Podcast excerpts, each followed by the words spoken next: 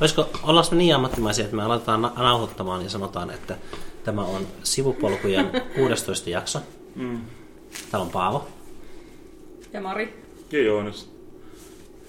Ja nyt on itsenäisyyspäivä. Mm. 6.12. 2016. Tässä ei nimittäin ole monta jaksoa, kun ollaan äänitetty viimeksi itsenäisyyspäivän, viime vuoden itsenäisyyspäivänä. Ajatellaan, että me oltiin samana päivänä vuosi sitten tekemässä samaa asiaa Ruuthissa, jossa me nytkin yritettiin aloittaa äänittämään. Mm. Mutta sitten siinä tuli ihminen, kella oli niin selkeän erottuva ääni, että se tuntuu, että se oli siinä jaksossa, mutta se ei vaan kuuntele ketään meistä muista. Ja sitten se puhuu sen koripalloharrastuksesta. Mm. niin se, se oli tosi, niin kuin, että se olisi varmaan ollut ihan mielenkiintoinen konsepti silleen, niin kuin, että mitä jos... Mä oon koettanut ottaa kaverikuvia viime aikoina silleen, että mä otan kamerikuvan semmoisen selfien, ja sitten mun kaverit ei tajua edes, että ne on kaverikuvassa. Mm. Ja sitten tota, mä otin tuon Saaran kanssa, otettiin silleen, että Saara tiesi, että se on siinä, mutta meidän päiden välissä taustalla oli ihminen, kuka ei tajunnut olevansa kaverikuvassa. Ja sitten myöskin niin kuin Saaran vasemmalla puolella oli ihminen, joka teki jotain ihan muita asioita. Ja sitten mä postasin sen Facebookiin silleen, niin kuin, että jee, kova meininki. Ja silleen tyypit vähän niin kuin pläräilee LP-levyjä taustalla silleen tylsän näköisinä. Mm. Niin, siinä oli semmoinen hyvä kontrasti. Mutta sitten kai ne on mun kavereita silti, vaikka ne silleen tietäisi olevansa mun kaverikuvassa. Mm. Kyllä. Niin, kyllä ne huomaa se ainakin sitä kuvasta. Sitä. Jos ne näkee sitä kuvaa. Otatteko te kaverikuvia? Se ei ole mun juttu, mutta joskus se on semmoinen hauska niin kuin ironinen. Ä, Mit, tässä pitää ehkä määritellä kaverikuva. Että onko se siis se, että itse on siinä kuvassa mukana kaverin kanssa? Joo, tietenkin. Okei. siis- Koska muutenhan se on kuva siitä kaverista. niin, mutta Kaverin kuva. niin. kaverin kuva voisi olla semmoinen, että se olisi niinku jonkun kaverin ottama kuva ja sitten kuva kaverista on niinku se, että ottaa itse kuvan kaverista ja sitten kaverikuva on se, että on molemmat. Kaveri ja itse on kuvassa. Mä sanoisin, että olisi monimutkaista, mutta tuossa just pari päivää sitten mä... Mitäs mä sanoinkaan? Mä keksin, että mä en ole heteronormatiivinen, vaan mä olen normi-heteromaaninen. Ja siinä on melkein samat kirjaimet, mutta tota, mä yritin puolustautua sillä, että miksi, tota, miksi mä vaikutan joskus heteronormatiiviselta. Mutta se on vaan se, että mä olen, mä olen niin maaninen mun arjessa ja niin toimelias, että mun tota, heterous jotenkin paistaa siitä läpi. Onko heteronormatiivisuudessa jotain puolustettavaa sun mielestä? Öö, ehkä, koska sehän on niin kuin se status quo, mikä ei oikein anna sitten tilaa muille, mutta että Hmm. jos ei painosta muita heteronormatiivisuuteen, niin kai se on niin kuin ihan ok itse olla heteronormatiivinen. Mutta Mm. normatiivinen sitten vaikuttaa taas niin kuin vaikuttavalta, että normatiivisoi muita. Niin, no eikö se sisälly siihen sanaan, siihen heteronormatiivisuuteen, että voiko itekseen niin kuin eristyksessä muista olla heteronormatiivinen? Onko se siis ei- vaikuttamista? Onko heteronormatiivinen o- ihminen ole sellainen, joka niin kuin pyrkii lisäämään heteronormatiivisuutta niin kuin kaikissa, kaikkialla? Ai jaa, sit mie en, en ole koskaan ajatellut sitä tuota kautta. Me vaan ajatellut, että se on joku niinku ulkopuolelta annettu termi, että et, et joku on heteronormatiivinen. Siis silleen, että se ei vaikuta muihin ihmisiin, vaan että se käy sen oma niinku, äh, seksuaalisuus on, on heteronormatiivista. Että se, et se, et se ei liity Mut mihinkään. Kun tää on just tää ehkä, että minulla ei ainakaan mitään niinku tarkkaa käsitystä noista termeistä. En mäkään hirveästi oikeasti miettinyt siis näitä, että kunhan vaan nyt mietin, niin mm. sille hirveästi käyttänyt aikaa ehkä niin kuin oikein syvälliseen pohtimiseen ja käynyt kaikkia termejä läpi Mm. niin kuin oikeasti kunnolla ja vaikka akateemisesti, mutta, mutta että niin, heteroushan on niin kuin seksuaalisuutta, mutta heteronormatiivisuus ole niin kuin seksuaalisuutta, vaan, vaan myös heteronormatiivisuuteenhan liittyy kaikkia muita piirteitä, niin kuin, jotka ympätään siihen hetero, Mm. niin, heteroseksuaalisuuteen. Tai siis silleen, että Mitä muita piirteitä?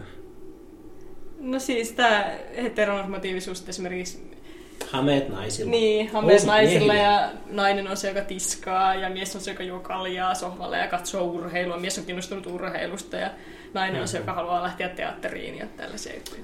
Hmm, siis joo, okei. Okay. Siis minä olen vaan ehkä ajatellut Mies, sen väärin. mies ei päästä sitä teatteriin. Niin, tai se menee teatteriin ja nukkuu siellä ja va- valittaa koko ajan, että oi, on niin tylsää, vaikka se salaa tykkää siitä, mutta se ei voi oikeasti sanoa että tykkäämänsä siitä, koska se on heteronormatiivinen. Ihan kuin Mari valittaisi jostain parisuhteesta, mutta sitten se kätkee sen taakse.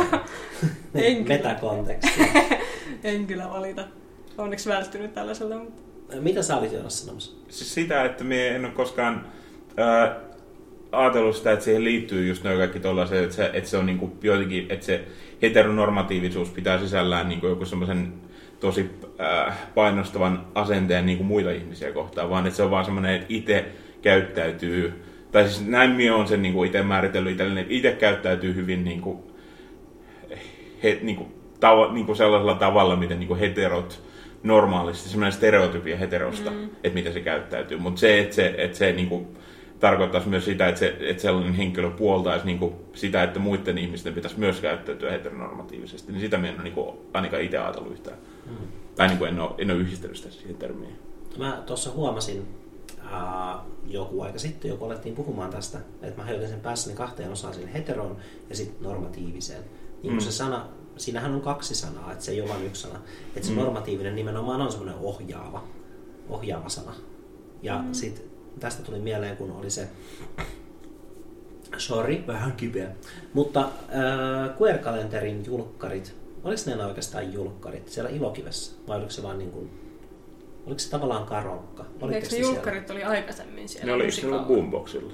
Minun mielestä oli just musiikan boomboxissa. Joo, no siis ne oli julkkarit, mutta sitten tuolla Ilokivellä oli toinen tapahtuma. Ja sitten kun siellä ää, Emma niin antoi tilaa muille kysymyksille, kun Mallelta oli kysytty, ja sitten sanottiin, että olisiko yleisössä jotain, niin sitten alkoi huutelemaan joku tyyppi, että miksi, miksi, te, miksi te teette tästä niin kuin, tosi vaikeaa? Niin kuin, että miksi te olette niin vaikeita silleen tämän kanssa? Ja sitten mm-hmm. Emma oli, että jaa, en tiedä, mitähän tuohon voisi kommentoida, mitä tarkoitatte? Niin kuin, että miksi, miksi ette te ole silleen niin kuin, niin kuin me heterotkin ollaan vaan, että tälleen niin kuin ihan vaan ollaan, mitä ollaan. Ja sitten ei, ei niin kuin silleen tehdä sitä vaikeaksi. Ja sitten Emma vaan oli niin kuin, että jaa, että ei tässä olla koetettu tehdä vaikeaksi, että en osaa kommentoida. Mm. Ja sitten se onneksi sanoi jotain semmoista, se myöskin se sama mies, joka huuteli, että niin kuin, että eikö me voitaisiin vaan pitää hauskaa? Niin sitten että joo, toi oli hyvä, pidetään hauskaa. Ja sitten kaikki antoi aplodit sille, että pidetään hauskaa. Mutta siinä oli just se niin kuin normatiivisuus mun mielestä hyvin kiteytettynä, että kun, kun on vaan normaalisti, niin sit ei tarvitse niin miettiä. Mutta sitten heti jos niinku ei ole, niin sitten kaikkien pitää yhtäkkiä miettiä, että mitä nämä asiat nyt oikein on. Se on tosi vaikeaa meille ns-normaaleille, ketkä vaan on. Kelle meille? Siis hänelle. siis mä nyt puhun lainausmerkeissä. Niin. Pistä nyt sormia sitten ylös tälleen. E- että tota, heille on vaikeaa, kun niin, se on esillä. Tuolla, niin. niin. Sitten joutuu miettimään sitä, että mitä nainen, joka on pukeutunut niin kuin mies, mitä tämä tarkoittaa. Niin, ja miksi tuossa on tota, niin, noin näköjään vissiin homoseksuaaleja, koska he ovat samaa sukupuolta ja yhdessä. Mutta ei kun hetkonen, toi toinen ei olekaan oikeasti. Mitäs, koska se olikin pukeutunut niin kuin niin ja, niin kuin, se on hyvin kiteytettynä siihen, että on vaikeaa. Niin, ja toi vaikea on kyllä. Tulee vähän semmoinen oo, olo. Pitäisikö, voisiko joku mennä auttamaan perää tässä? Tämä asian käsittelyssä että ihmisiä on monenlaisia. Niin, mutta sitten taas kyllä me tavallaan ymmärrän, että se voi joku käsittää vaikeaksi, jos just nimenomaan niin ajattelee sitä silleen, että, että, se, että siinä on ehkä sen henkilö, joka just joka sanoi tolleen, että, että, että, miksi, että miksi tässä pitää tehdä näin vaikeaa. Myös tuntuu, että se henkilö itse tekee siitä, niin kuin, että se on paljon vaikeampaa sille henkilölle kuin, niin kuin meille muille.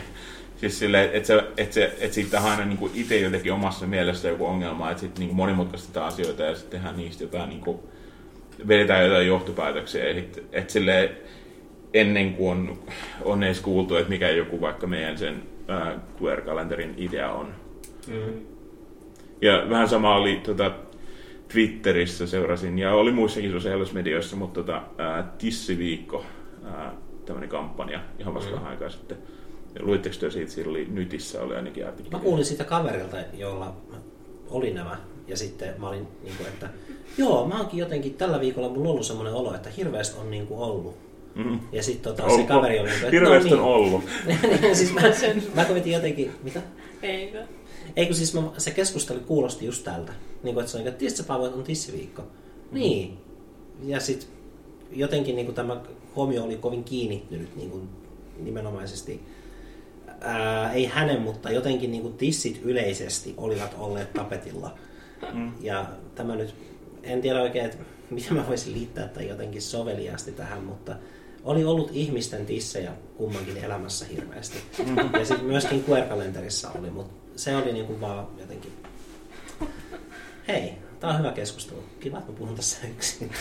toi on hyvä toi tissejä hirveästi elämässä. Mäkin joudun kokemaan sitä aika paljon. niin. Tälleen naisena.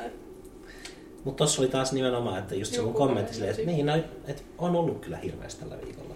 Mä en huomannut, mutta mä kyllä käytän niin huonosti tätä sosiaalista mediaa. Mulla meni vähän ohi. Kyllä mäkin kuulin Mm. mm. tästä.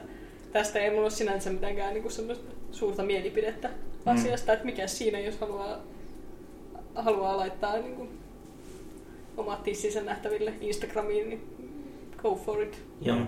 Mutta se oli, sen takia minä nostin tämän esiin, koska just tässäkin, just tämä, että miten tehdään asioista vaikeita, kun siitäkin, mitä sitten tästä tistiviikosta tuli sitten niinku, äh, kriittistä palautetta, oli just se, että että ihmiset jotenkin luki sen silleen, että, että tissejä ei saisi seks- tai että tissit ei saisi olla seksuaalisia asioita. Niin, no sehän siinä oli se pointti mun mielestä, että tuodaan, tuodaan tissejä niin paljon esille, että ne, niistä häviäisi osa siitä seksuaali...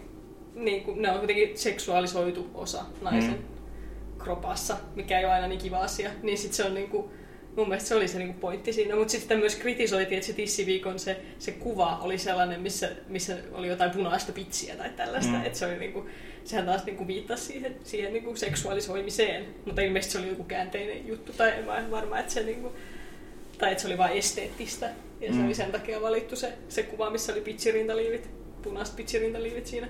Mm. Niin kun minä siis seurasin toista tämän tissiviikon niin kuin, äh, järjestäjää vasta vähän aikaa sitten ennen, kun ne järjesti sen, mutta kuitenkin sitten järjesti kaksi naista, en muista, ää, tota, en osaa sanoa nimiä, voi laittaa show notesihin, mutta kuitenkin me aloin seuraamaan toista niistä ihan sattumalta ää, Twitterissä ennen tätä kampanjaa. Ja sitten oli ihan siistiä nähdä tavallaan, ää, niin kuin, tavallaan sitä kautta, että sai vähän niin kuin semmoista, ää, vähän näki tavallaan niin kuin sen ää, niin backstageille silleen, että miten, ja just, että mitä ajatuksia siihen liittyy niiden perustajien ää, niin kuin, näkökulmasta. Että et, et me mietin just sitä, että miten, miten eri tavalla sen olisi voinut tulkita koko tistiviikon, jos, olisi, jos ei olisi ollut tällaista, niin että olisi nähnyt ja olisi kuullut oikeasti niiltä niin kuin aloittajilta, että mitä ne sillä haki. Että, miten, että siinä olisi voinut ehkä nähdä just paljon enemmän just sitä semmoista, että miten niin kuin, et, ei sitä olisi voinut kritisoida just sitä kautta, että niin kuin,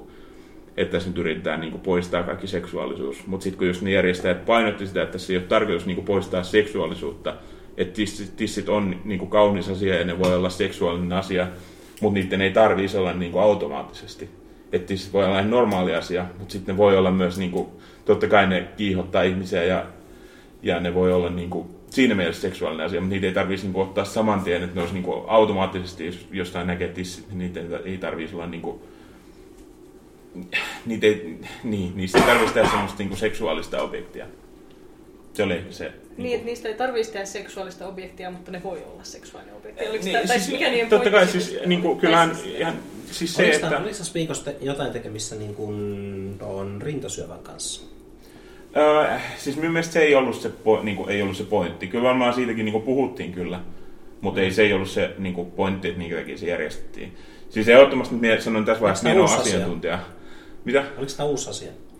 Öö, Oliko tämä eka vuosi? niin, joo, minun tietääkseni kyllä. Joo, mun mielestä joo. Ai jaa, mä luulin oikeasti, että sen lähtökohtainen syy oli rintasyövä. Ei, minun mielestä se on siitäkin, niin kuin, kai sen idea oli vähän, että niin kuin siinä puhutaan kaikista niin kuin, myös niin kuin, eh, kaikkiin niin kuin, rintoihin liittyvästä ja sitten myös niin kuin, ulkonäköpaineisiin liittyvästä kaikkea tällä niin kuin, laajemminkin. Mm.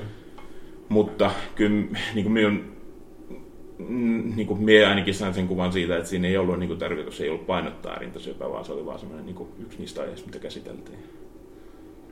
Ah, koska samalla viikolla yksi suositteli YouTubesta just sitä, että näin tarkistat rintasyövän, niin kuin joka oli tehty semmoisella niin kuin miehen manboobseilla, koska niitä voi Mm. olla kyllä YouTubessa. Ja se Niin on, ne saa, Facebook ei sensuroi näitä.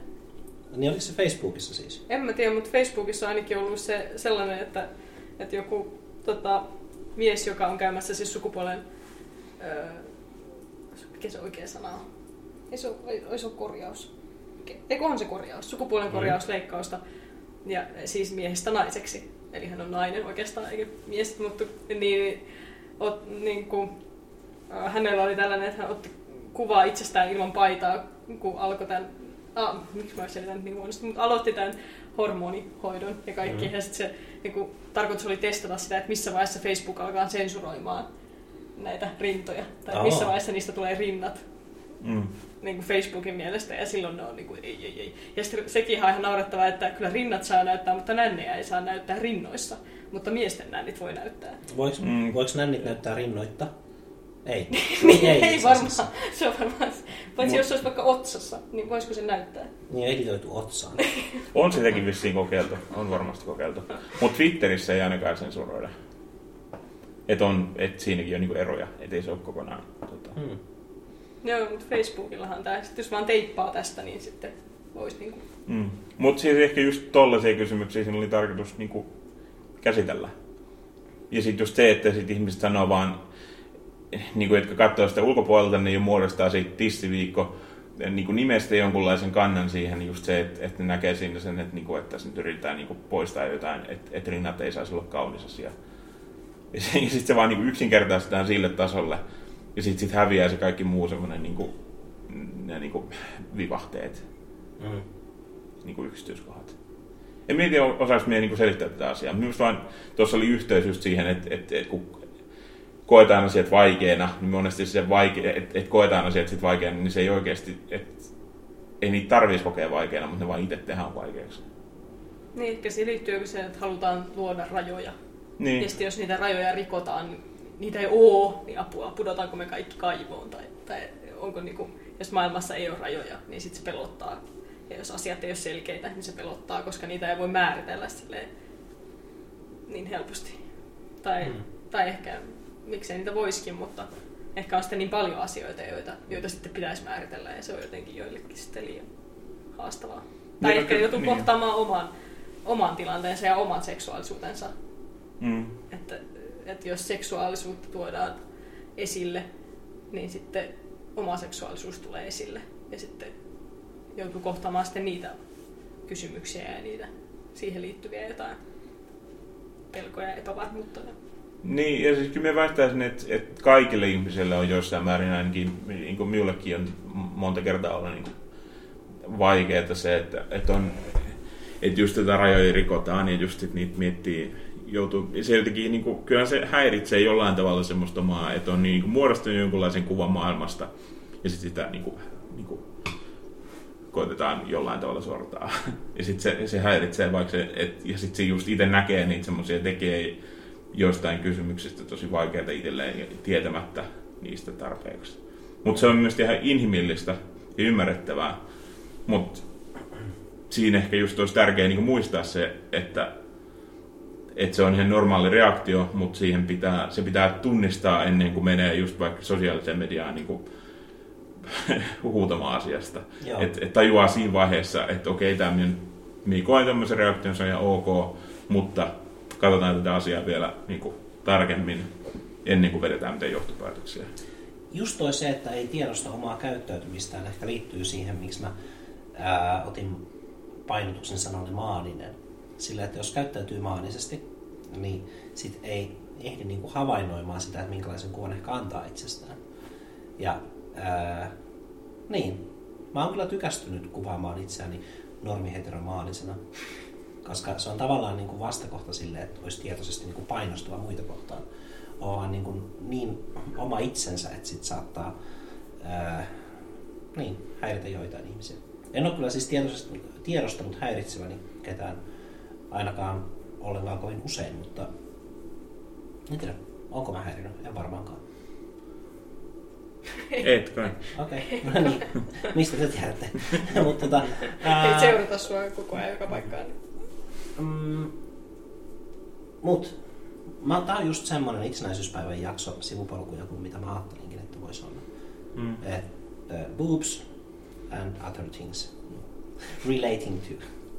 Nyt alkoi vaan huolettaa se, että me jotenkin en, en selittänyt tota, tarpeeksi hyvin. Me, me, ehkä just on ongelma siinä, että tästä on vaan lukenut hirveästi ja sitten kun yrittää itse niin muodostaa siitä sanoja, niin sitten se on tosi vaikeaa. Että selittää tosi niin kuin, ymmärrettävästi joku asia. Ja just, että en, en halua silleen niin kuin, en määrittää, antaa jotain, niin kuin, että tämä nyt on oikein määritelmä, vaikka mikä on tissiviikko tai mitä tämmöiset termit tarkoittaa. Ne on vaan, niin kuin, tämä on vaan meidän keskustelua mm. aiheesta. Ja siis niin kuin, en ole mikään auktoriteetti tässä asiassa. Voihan se olla, että jotkut ihmiset eivät, eivät edes tiedä, että oli tissiviikko. Mm. Just milloin? Toissa viikolla. En, en, en, se oli ihan tässä kuitenkin ihan niin kuin marraskuussa, joku viikko marraskuusta. Mm. Voi va- vaikka laittaa tota nyt.fin artikkeli siitä show notesihin. Oletteko muuten lahjoittaneet Pernatsiin? En ole lahjoittanut, meillä ei ole varaa lahjoittaa. Ah, mä en ole ehtinyt vielä lahjoittaa. Mä vaan mietin, että mitähän siihen... Siis mä oon tänään tekemässä samalla, kun mä maksan pari laskua. Mm. Mä en muutenkin pankkiin. Tämä en tiedä, pitääkö siinä mennä. Kai siinä jotain pankkitunnuksia tarvii käyttää. Öö, itse asiassa siinä ei tarvii. Siis pitääkö niin selittää varmaan kuuntelijoille Marille, tiedät siitä. Ainakin sain semmoisen kuvan, että se ei välttämättä tiedä. Mä oon kyllä vähän ulkona nyt tästä hävettää mm. vähän. No siis natsithan marssii tänään itsenäisyyspäivänä. Ja sitten niin, per sivusto on semmoinen, että sä voit per natsia kohtaan niin kuin lahjoittaa jonkun summan rahaa. Ja sitten mm. mitä monta tahansa natsia sinne tulee, niin sitä enemmän sä lahjoitat. Mm. Ja esimerkiksi niin Marina, öö, vaimoni, puolisoni, tohtori perjantaista lähtien. Mm. Mä olen nyt herra rouva tohtori Marina Mustanen. Mä olen aika ylpeä. Mutta kuitenkin, niin siis hän lahjoitti kuulemma, no nyt sanon sitä summaa, mutta mä kävin heti miettimään mielessä, niin että mitä jos ne tulee tuhat natsia? Ja sitten mä sanoin, että mm. mitä jos ne tulee tuhat natsia? Ja sanoin, että no ei varmaan tule. Mm. Niin kuin, että varmaan niitä natseja on kuitenkin niin kuin viisi tai jotain, mutta... Mutta sinnehän oli laitettu oletusmääräksi, oli 0,05 euroa per natsi oli se niin kuin lahjoitusmäärä, että, että se on semmoinen niin suuntaan antava. No se ei ole paha kyllä. Niin, niin. niin kuin, että sitten se voisi niin kuin, olettaa, että lahjoittaa kympin. Ja sehän perustuu poliisin arvioon se, että, että kuinka paljon sit poliisit arvioi. Ja, ja tosta me olin tulossa tuohon, kun se kysyit tuosta, että, että tarvitseeko mitään pankkitunnuksia tai pitäisi kirjautua minkä pankkiin. Niin toihan ei ole vielä, tota, siinä ei vielä konkreettisesti lahjoita mitään rahaa, vaan se on vaan niin kuin, että lupaa lahjoittaa jonkun määrän rahaa. Ja sitten sen tapahtuman, siis tämän itsenäisyyspäivän jälkeen ää, sieltä sivustolta lähetetään sähköpostia sinun sähköpostiosoitteeseen. Siinä pitää antaa vissiin sähköpostiosoite. Mikä taho sitä niin kuin ylläpitää, mihin ne rahat Ää, käytetään? Siis se, se, on just siis, kun se, on se pointti on tässä, että, se, että sitten ne lähettää sähköpostia ja siellä siinä sähköpostiviestissä annetaan niin kuin monta eri mahdollisuutta. Siis sille, että et siinähän ei, siinä ei niin kuin sen sivuston kautta, kautta ei lahjoita yhtään rahaa, vaan se on vaan, niin kuin, että se on semmoinen niin kuin, kannustus, että, että voi lahjoittaa rahaa tätä kautta ja samalla ottaa ehkä niin kuin kantaa just tämmöiseen niin kuin natsi-asiaan. Mm. Ja sitten että se, että se, sen sivuston kautta ei liiku mitään rahaa, vaan että ne vaan lähettää sieltä ehdotuksia, että nämä on kohteita, minne voisi lahjoittaa rahaa. Ja näin paljon se nyt niin kuin lupasit lahjoittaa sen, sen tapahtuman jälkeen. Hmm. Ja sitten itse lahjoitetaan se raha sen jälkeen. Niin joo, ihan mihin tahansa kohteeseen, vaikka, vaikka joo. lastensairaalaan nimenomaan, tai, nimenomaan. amnestylle tai... Kyllä. Mutta ja ne, ne ehdottaa jotain, en tiedä mitä siinä ei ainakaan siinä sivustolla ei mielestä silloin vielä sanottu, kun miestä katsoin, niin siinä ei sanottu, että mitä kohteita ne ehdottaa siellä, mutta kuitenkin varmaan jotain ihan hyviä, veikkaisin. Ja kun siinä on mielestäni on hyvin hoidettu siinä mielessä, että, siinä ei, niin kuin, että se on ihan hyvin pidetty, tavallaan vedetty ero siihen, että, että se sivusto ei hoida mitään tuommoista niin lahjoittamisjuttua, vaan se on vaan niin kuin, se on vaan lupaus lahjoittamisesta ja samalla kannanottoa. Mm. Joo, se on harmi, että eläteen, elät, eletään nykyään tämmöisiä aikoja. Kun me katsottiin kaverin kanssa toi Look Who's Back, 2014 tehty leffa Hitleristä, joka teleporttasi kuolinpäivästään vuoteen 2014 mm. ja pyrki uudelleen kuuluisuuteen huumoriohjelmien kautta ja onnistui siinä, niin miten paljon se kuulosti Trumpilta ja jos niin kuin, miten sillä, että kun tekee että jotkut asiat, niin kuin, että vitsaillaan joistain asioista silleen hyvin ei poliittisesti korrektisti. Ja sitten yllättäen niin kuin ne vitsit muuttuukin todeksi. Ja se oli aika ää, jännittävää nähdä tämä elokuva, koska mä olin kuullut siitä pari vuotta. Ja nyt se vaan niin tuli vastaan Netflixistä. Mm. Ja sitten se oli melkein, melkein täsmälleen samat tunnelmat kuin Trumpin vaalikampanjassa. Oli tässä Hitlerin uudessa tulemisessa. Mm. Ja myöskin se, niin kuin se pääteema oli, että Hitler ei koskaan kuollut, koska kaikissa on kaikissa väestöryhmissä on pieni pala Hitleriä. Niin tota, hmm. Se oli- ole nähnyt sitä? Mä oon nähnyt sitä pätkiä. Siis se oli ihan hyvä se, tai hauska se, kun Hitler loi oman sähköpostiosoitteen. Ja kaikki Adolf.Hitler ja Führer, kaikki jutut oli jo varattu. Ja se oli kauhean loukkaantunut siitä. Niin sitten se pisti jonkun semmoisen Nordic Susi tai jotain. Ja se, aa, istäkää Nordic Susi 6. Minä en ole Nordic Susi 6. No, Sehän oli saksalainen leffa, mutta yllättävän paljon siinä oli just semmosia niin englantilaisia, tai siis amerikka, mm, englanninkielisiä heittoja. Et Mm. ilmeisesti Saksassa se on sitten tavallista, niin kun, se on kuitenkin aika läheinen kieli. Ja Mm. kyllähän Suomessakin paljon heitetään niin kuin englanniksi pieniä semmoisia niin fraaseja ja muita. Että Mm. ja just niin kuin, että leffan nimikin Look Who's Back, Aivan. sekin englantia. Niin. Ehkä se ei sitten olekaan niin tabu Saksassa, kun mä olin just akateemisen englannin kurssilla ja siellä puhuttiin muun muassa saksalaisesta huumorista, tai yksi oli tehnyt esitelmän siitä, niin sitten, että, että Saksassa olisi edelleen tämä toinen maailmansota tabu. Mutta jos tehdään tällaisia elokuvia, niin ei se sit varmaan kuitenkaan ole niin tabu enää. Mun ymmärtääkseen tota, ää, natsitervehdys on siellä kielletty lailla. Ja mun mielestä tuo elokuva ei edustanut ihan täysin semmoista realistista Saksaa. Mm. Et siellä kyllä ne, se huumori, mitä siellä oli tuolla televisiossa, minne se Hitlerkin meni sitten töihin, niin, niin ää, se huumori oli semmoista, mitä mä en usko, että Saksassa oikeasti voisi olla televisiossa. Että hyvin avointa maahanmuuttokriittisyyttä ja itse asiassa just niin kuin blackface taisi olla yhdellä juontajalla, mikä Mm. ei todellakaan ole realistista. Mutta sehän oli, niin kuin, se oli kuitenkin, sen elokuvan realismi oli askel poispäin siitä, missä me nyt ollaan, mutta vaan sen verran, että se mahdollistaa, että Hitlerin jutuissa olisi taas järkeä jotenkin, että niiden vitsien kautta sen jutut niin tulisi todellisiksi taas. Mm. Ja mitä Trumpille kävikin. Niin kuin, että ei olisi voinut joku aika sitten kuvitella, että olisi joku semmoinen, jossain podcastissa taidettiin puhua tästä just, että joku aika sitten ei olisi uskonut, että olisi joku muslimirekisteri tai että voitaisiin niin kuin häätää muslimeja maasta. Mm. Mutta sitten kun joku on ö, sanonut sen ääneen ja sitten se ihminen on valittu presidentiksi, niin se on oikeasti niin kuin avattu puheenaihe. Niin kuin, että nyt siitä asiasta voidaan puhua niin kuin realistisesti, mikä on se, että tietenkään niin kuin ihmiset eivät ole sen kannalla, mutta että se, että jokin on edes keskustelun aihe, se tekee aika paljon. Mm. Että jokin tulee taas keskustelun aiheeksi.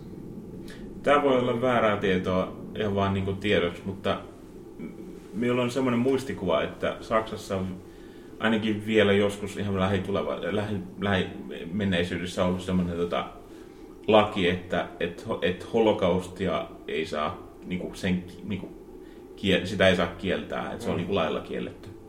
Joo. Näin mä kyllä olen ymmärtänyt.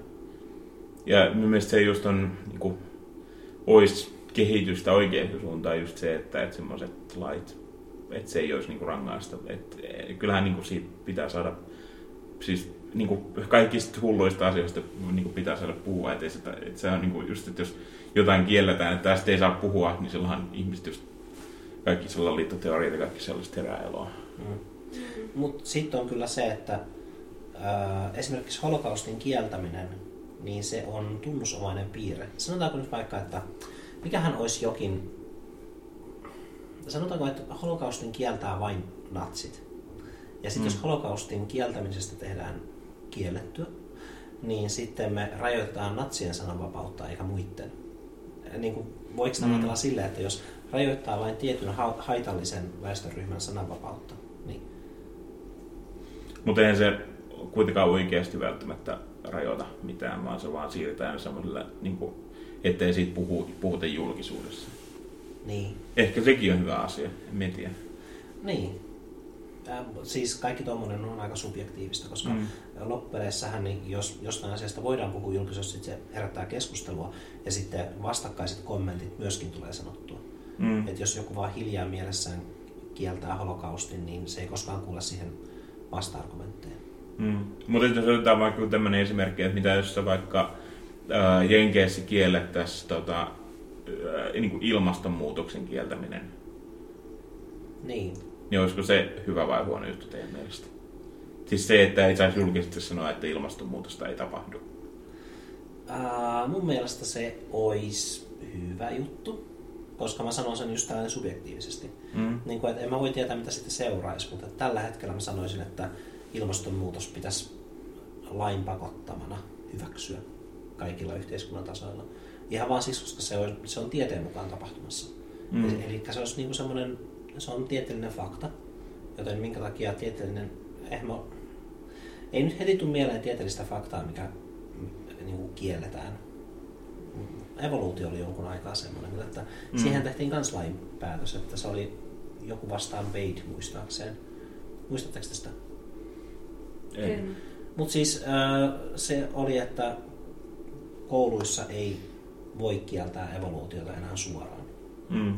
Mutta se oli just niin kuin kouluissa. Että, äh, onhan tällä, tällä hetkellä varmaan ilmastonmuutoksesta voidaan niin kuin keskustella, että onko totta vai ei niin joillain kursseilla hyvin luultavasti.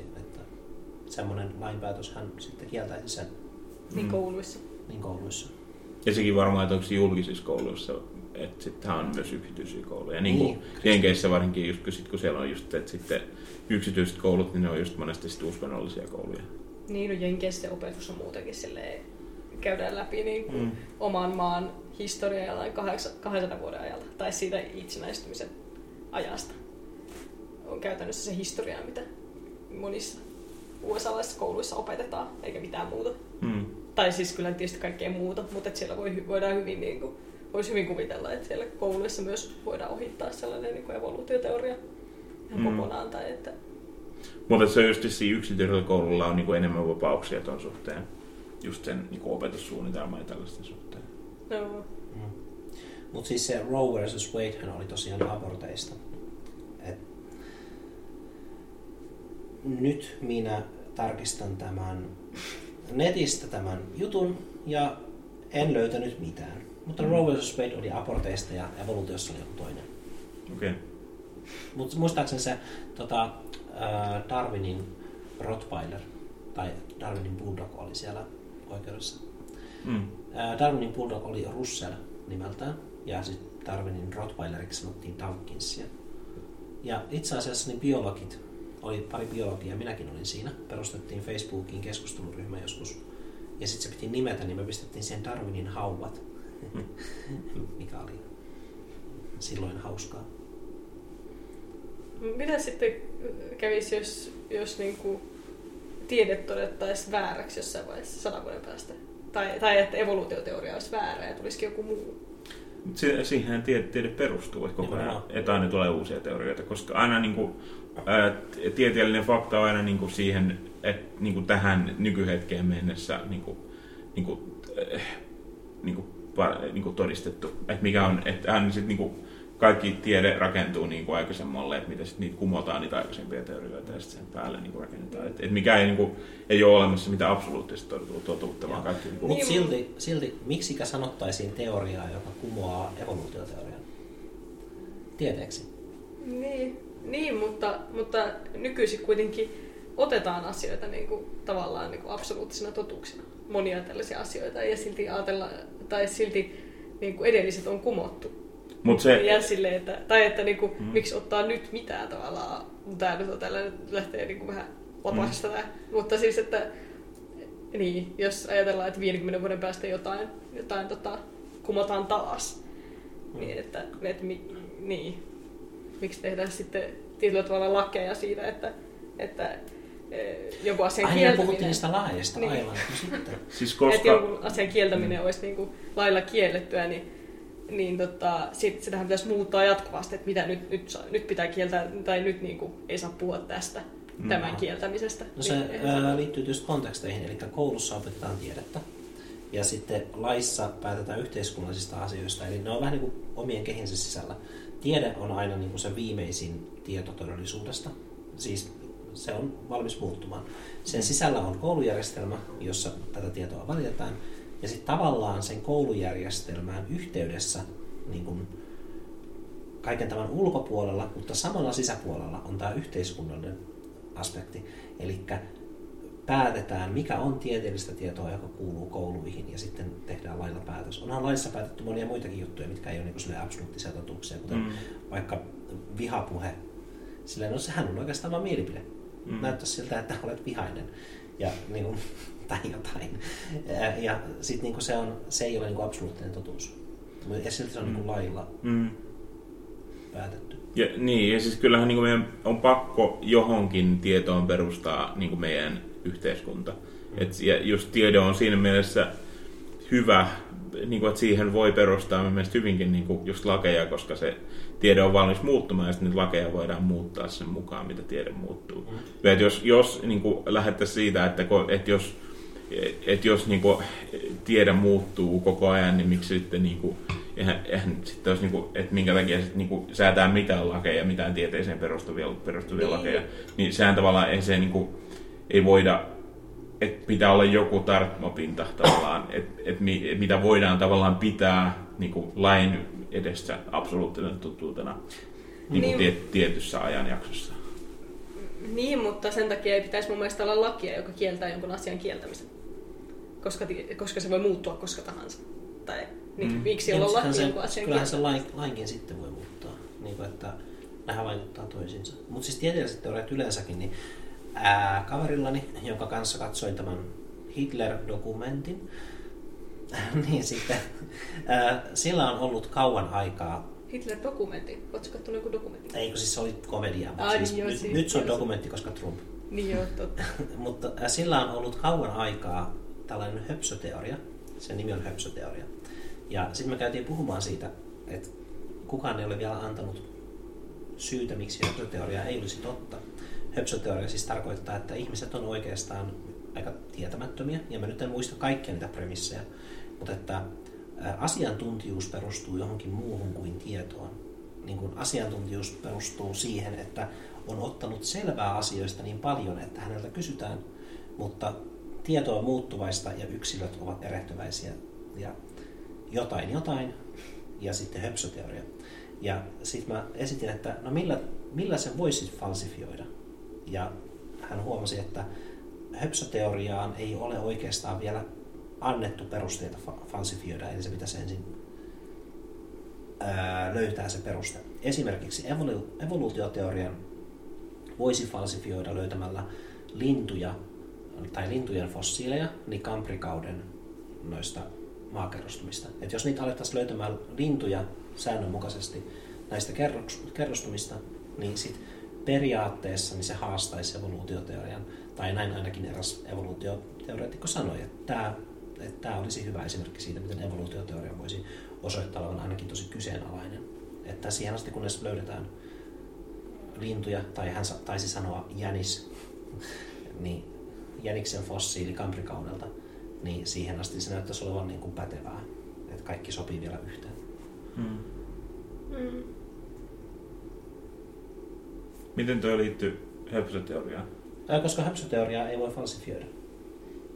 Tähän mennessä kaikki asiat, mistä me ollaan keskusteltu höpsöteorian puitteissa, niin ovat sopineet siihen, että no, ihmiset lähtökohtaisesti ovat erehtyväisiä ja tietämättömiä, Mm. ja asiantuntijuus ei perustu tietoon. Ja niin kuin se on totta Mi- vaan. mitä toi, Niin se on siis totta, perustele mutta- vielä toi asiantuntijuus ei perustu tietoon, mitä se tarkoittaa? Ää, asiantuntijuus perustuu ahkeruuteen ja siihen, että on ottanut, ottanut selvää niin kuin alansa asioista. Mutta, eli siinä tiedosta. niin kuin- koska tieto voi olla rakennettua. Niin kuin, että tieto voi olla vähän, vähän silleen niin kuin tuotu vaan pöytään jostain. Niin kuin, että me voidaan luottaa siihen, että tieto on niin kuin etsitty todellisesta maailmasta. Niin, eli tietoa on etsitty, eli tietoa on etsitty ahkerasti, eli asiantuntijuus perustuu tietoon, mitä on etsitty ahkerasti. Tai eihän se, eihän se että on ahkera silleen, että siivoo paljon, niin ei se lisää ehkä asiantuntijuutta biologian kentällä tai, Ei. tai filosofian kentällä tai taiteen kentällä, että se, niinku, e- että niinku se ahkeruus on kohdistunut siihen tietoon, mitä niinku tietysti hakee monista eri lähteistä, ja mikä on tietysti keskenään voi olla ristiriidassa ja silloin muodostaa sen niinku asiantuntevan käsityksen. Musta tuntuu, että mä en ymmärrä höpsöteoriaa. Mä kysyn. Tiivistä höpsöteoriaa. Mä oon vähän kujallaan tästä Haluaisin. höpsöteorian käsitteestä, Mm. mutta se on hyvä niin. mitä tässä oikein tarkoittaa. Öö, Mut siis ky-. Kyllä me pystyn siihen, me pitää vielä sanoa se, että kyllä me pystyn siihen periaatteessa, niin kuin, sen me niin kuin, ymmärrän just sen ajatuksen siitä, että niin kuin, ihmiset on erehtyväisiä. Se on, niin kuin, se on ihan, Niin, siihen se- me on Se samaa on, mieltä. niinku, se on niinku fakta, joo. Jep. Ja ihmiset aina katsoo niin kuin, asioita subjektiivisesti. Ja just se, että ei ole absoluuttisia totuuksia. Mutta sitten just se hyppy siitä, että miten niin asiantuntijuus ei perustu tietoon, se on mielestäni outo. Niin munkin mielestä. Mä oon kyllä, mä oon kyllä tämän kannalla myös. Mutta selvitetään asia, ehkä palataan tähän joskus. Ehkä hän vastaa. Mm. Ja niin. Voisi me puhua elokuvista? Ja niiden tekemisistä. Minä katsoin ää, e- eilen yhden elokuvan. Teemallahan oli se elokuvafestari. Niin oli, pitäisi katsoa siltä vaikka kuinka monta. Meillä ei ole antennia. Ei, mutta se areenassa näkyy. Ai jaa. Vielä muutama päivä. Siis toi oli, minä katsoin se suuri kauneus elokuvan. Ja tota, ää, se oli silleen, kun minä eilen katsoin sen, silloin, silloin luki, että kaksi päivää vielä areenassa nähtävissä. Ja se oli itse asiassa, minä tykkäsin siitä aika paljon. Mm-hmm. Onko se teille tuttu se leffa? Ei, ei ole tuttu, mutta olen mä nähnyt sen kuvan, että kun mä oon käynyt areenassa, niin siinä on se Mm. vanha äijä ja sitten se puolialaston nainen siinä Joo. sohvalla. Joo. Se oli ihan, ihan hyvä. Ei mikään niinku mieltä niinku räjäyttää, mutta tajuntaa räjäyttää, mutta siis ihan, ihan hyvä. Ihan hyvä kokemus. Minä aika harvoin itse asiassa katon nykyään kokonaisia leffoja. Tuntuu aina silleen, että sit, kun sekin oli joku 2 tuntia 15 minuuttia, niin se alkoi olla jo vähän niin kuin, ihan silleen, niin kuin, että olisi ollut olla 90 minuuttia ihan hyvin. Mutta monesti sitten niin jää kesken, tai sitten mie tiedän, että et, et joku leffa jäisi kesken, jos minä alkaisin katsoa, niin sitten en katso sitä loppua, tai en, en edes aloita katsoa sitä. Mm. Kun taas jotkut tunnin dokumentit, niin ne menee ihan hyvin. Katoin just toissa päivänä, katoin uh, uh, Nas-nimisestä räppäristä sen Ilmatic-levystä. Se on klassikko, niin kuin rapin, hip-hopin klassikkoalbumi 90-luvulla. Oliko se 94 julkaistu? Niin siitä oli tehty dokumentti ja se oli kanssa areenassa, katoin sen, niin se oli tunnin mittainen pätkä ja se oli tosi hyvä kanssa. Mä katsoin Neo Demonin ja Witchin. Öö, mä tilasin ne yhtä aikaa ja mä tiesin, että nämä on vuodelta 2015 ja molemmat on elokuvia, mitkä mä oon halunnut nähdä pitkään. Ja olin hyvin tyytyväinen. Mm. Siis um, Witch kertoi uudisasukkaista Amerikassa, jotka menivät metsään asumaan. Ja sitten se oli noita. Ja sitten ää, Neon Demon kertoi mallimaailmasta. Ja siinä erityisintä, ja se oli melkein oikeastaan sen elokuvan ainoa syy olla olemassa, oli noiden kuvien asettelu. Eli siis jokainen kohtaus oli rakennettu niin, että kaikki oli joko hyvin symmetrisesti tai muuten tasapainossa. Ja Mm. siinä leffassa ei oikeastaan tapahtunut melkein mitään. Et se oli vain tämmöinen, se oli Drive-elokuvan tekijältä. Okei. Okay. Eli tältä... Mm, Refn on... on se viimeinen sana. Mitä? Refn, eikö se ole? Kyllä, ref. Refn. Windin ref. Joku, joku tällainen. Siis. Nicolas Windin ref, sanotaan. Joo, niin, niin, nimenomaan. Se on va- vaikea sanoa, koska se on joku ranskalainen, eikö se ole? Ohjaaja, eikö se ole? Joo, joo. Mä en osaa vaan lausua sen nimeä. Mua ei haitannut yhtään, että siinä ei oikeastaan ollut hirveästi tarinaa. Et, koska mä oon lapsesta asti ollut semmoinen, että mä tykkään asettaa asiat myös mun näkökentässä suoriin kulmiin. Silleen, Mm. mm. että asiat on tasapainossa. Laittaa volyymen 40 eikä 39. Niin sekin, kyllä kesti kauan saada se siihen 40. Mutta minä väitän, että on itse asiassa semmoinen, että aika moni, niin kuin suurin osa ihmisistä on tollasia, mutta sitten kaikki ihmiset tykkää tehdä siitä sellaisen, että se on niin kuin niiden joka oma, oma, oma semmoinen Ah. work. Joo, en, en mä tarkoittanut, että se olisi niin kuin, ö, nimenomaan sitä quirk, mutta just Mm. niin kuin, että kun asiat on mun näkökentässä, niin mä Mm. siirrän aina itseäni niin, että ö, ne ovat tasan. Niin. jollain tavalla. Ja se oli, mm, monin paikoin siinä oli kultainen leikkaus, joka melkein pyöri. Et kun kamera liikkui, niin sitten asiat asettuivat siten eri reunoissa, Mm. että se kultainen leikkaus, niin kuin spiraali näkyi siinä, ainakin vähäsen. Mm. Mm. Et kun jokin asia siirtyi pois kuvasta, niin tilalle tuli toinen, ja sitten se kultaisen leikkauksen niin kuin seuraava askel tuli taas etualalle. Oliko se aina sitten se niin kuin, elokuvan hahmo tai joku se, mihin huomioon piti keskittyä siinä kultaisen leikkauksen leikkauspisteessä? Vai oliko siinä ihan mitä vaan, niin kuin, tai oliko siinä aina joku oleellinen asia siinä? Ää, siis kyllä, kyllä. Että tosi usein niin hahmo oli prikulleen keskikohdassa Ja sitten jos hänen vasemmalla puolella alkoi tapahtumaan jotain, niin se siirtyi just siihen niin kolmasosa, kultaisen leikkaukseen sen kolmasosa oikealle. Ja sitten siellä vasempaa reuna ilmestyi jotain, mikä tulee keskikohtaan takaisin. Ja sitten se hahmo, joka oli aluksi keskellä ja on nyt kolmasosan oikealla, onkin yhtäkkiä myös niin kuin kolmasosan ylhäällä, siirtyy niin kuin ylänurkkaan. Okei. Ja siis niin kuin, mut se oli tehty hyvin niin kuin hienovaraisesti, että silloin tällöin oli tämmöisiä siirtymiä, mutta kaiken kaikkiaan niin asiat vaan olivat paikallaan ja kultaisessa leikkauksessa. Mm. Tuossa siinä suuressa kauneudessa oli kans, se oli myös tosi visuaalinen elokuva kanssa. Ja siinä oli just ehkä sama, että kun sä sanoit, että, siinä ei, niin kuin, että sä tykkäsit siitä, että, siitä, että siinä ei ollut hirveästi tarinaa, Mhm. niin sama oli tuossa suuressa kauneudessa. Siinä ei ollut oikeastaan, niin kuin, ei siinä hirveästi ollut juonta. Mm. Mutta se, kun se sijoittui Roomaan, niin se on jotenkin se, se jo asettaa sille se, se on niin kuin tosi visuaalisesti hieno. Mm. Ja, ja sitten siinä oli just, se oli myös tosi hieno kohtaus, kun siinä elokuvassa eka kertaa mm, siinä yksi tapahtumapaikoista on niinku, äh, tämmöinen niinku talon katto. Siis katolle on tehty semmoinen tasakatto ja sitten siellä on semmoinen niinku terassi, semmoinen, siellä on nojat, siis niinku tämmöisiä äh, niinku sohvia ja tällaisia semmoinen hengalue. Ja sitten se tavallaan siinä kuvataan niinku ihmisiä siinä katolla. Ja sitten se päähenkilö nousee tavallaan ylös tuolista ja sitten se kävelee siitä niinku kattoo ainakin niinku kaukaisuuteen. Ja sitten se kamera nousee tavallaan siitä sen, niinku sen ää, että sen näkee sen katon toiselle puolelle ja sitten näkyy kolosseumi silleen hienosti. Se on ihan siinä vieressä. En tiedä, se, en tiedä onko se kuvattu ihan oikeasti siinä niinku kolosseumin vieressä vai onko se vaan leikattu sinne tai niinku green tehty silleen, että se näkyy siellä, niin se on ihan siinä vieressä. Mutta se oli vaan niin jotenkin semmoinen hieno hetki, koska sen kaikki tunnisti kuitenkin sen Kolosseumin ja se näytti tosi visuaalisesti tosi niin kuin, vaikuttava. No. Joo. Siis kun asiat tulee esiin. Mä ö, otin kerran lyhyen videon, kun mä tulin vakiopaineen eteen yöllä, niin sieltä sisäpihalta, joka on vastapäätä, siellä on se joku vanha talo. Mikäs talo se nyt on? Vai kirkko? Ei se ole kirkko. Esikirkkoa. Ah, Ervastin temppeli. Ervastin temppeli. Ervastin temppeli. Okei. Okay. Se on se Erkka Ter- Terkka Ervastin. Pekka, Pekka Ervastin. Ervastin. No niin, nyt mä tiedän sen. Mä en enää ikinä unohda, että se on Pekka Ervastin temppeli. Ja sit se mun klippi alkoi siitä, että siinä on se Pekka Ervastin temppeli ja sitten mä lähdin kävelemään siitä tunnelista, mikä menee sen talon läpi. Ja se kävi tosin äkkiä, että vakiopaine vaan niin ilmestyi kaikki ne valoineen siihen Mm. sieltä tunnelista. Ja se oli mun mielestä tosi kiva siirtymä. Ja sitä siirtymää haluaisin joskus käyttää.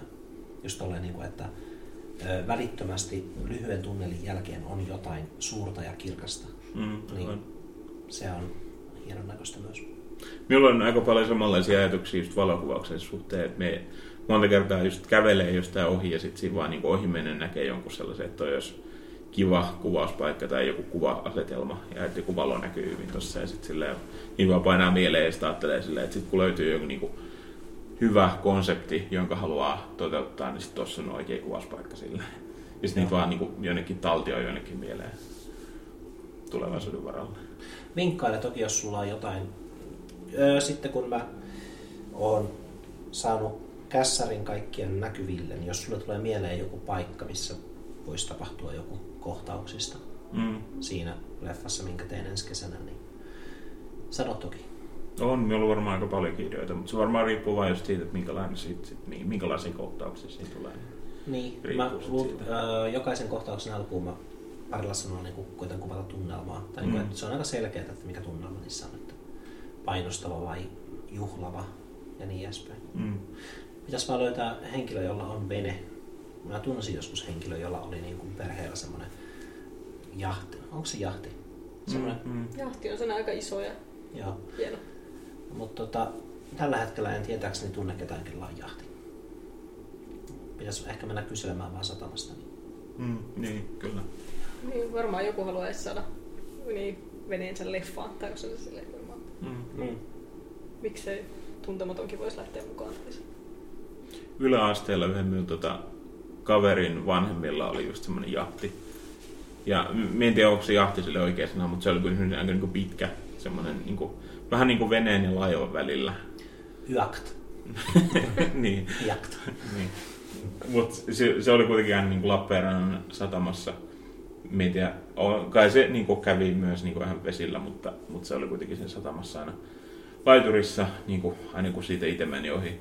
Ja sitten siinä myös järjestettiin se, me kaverista järjestettiin kaikki niin kuin illapiettoja, ja se oli sillä aika niin kuin, niin kuin yläasteikäisille ihmisille aika hieno paikka sille niin kuin semmoiselle illanvietolle.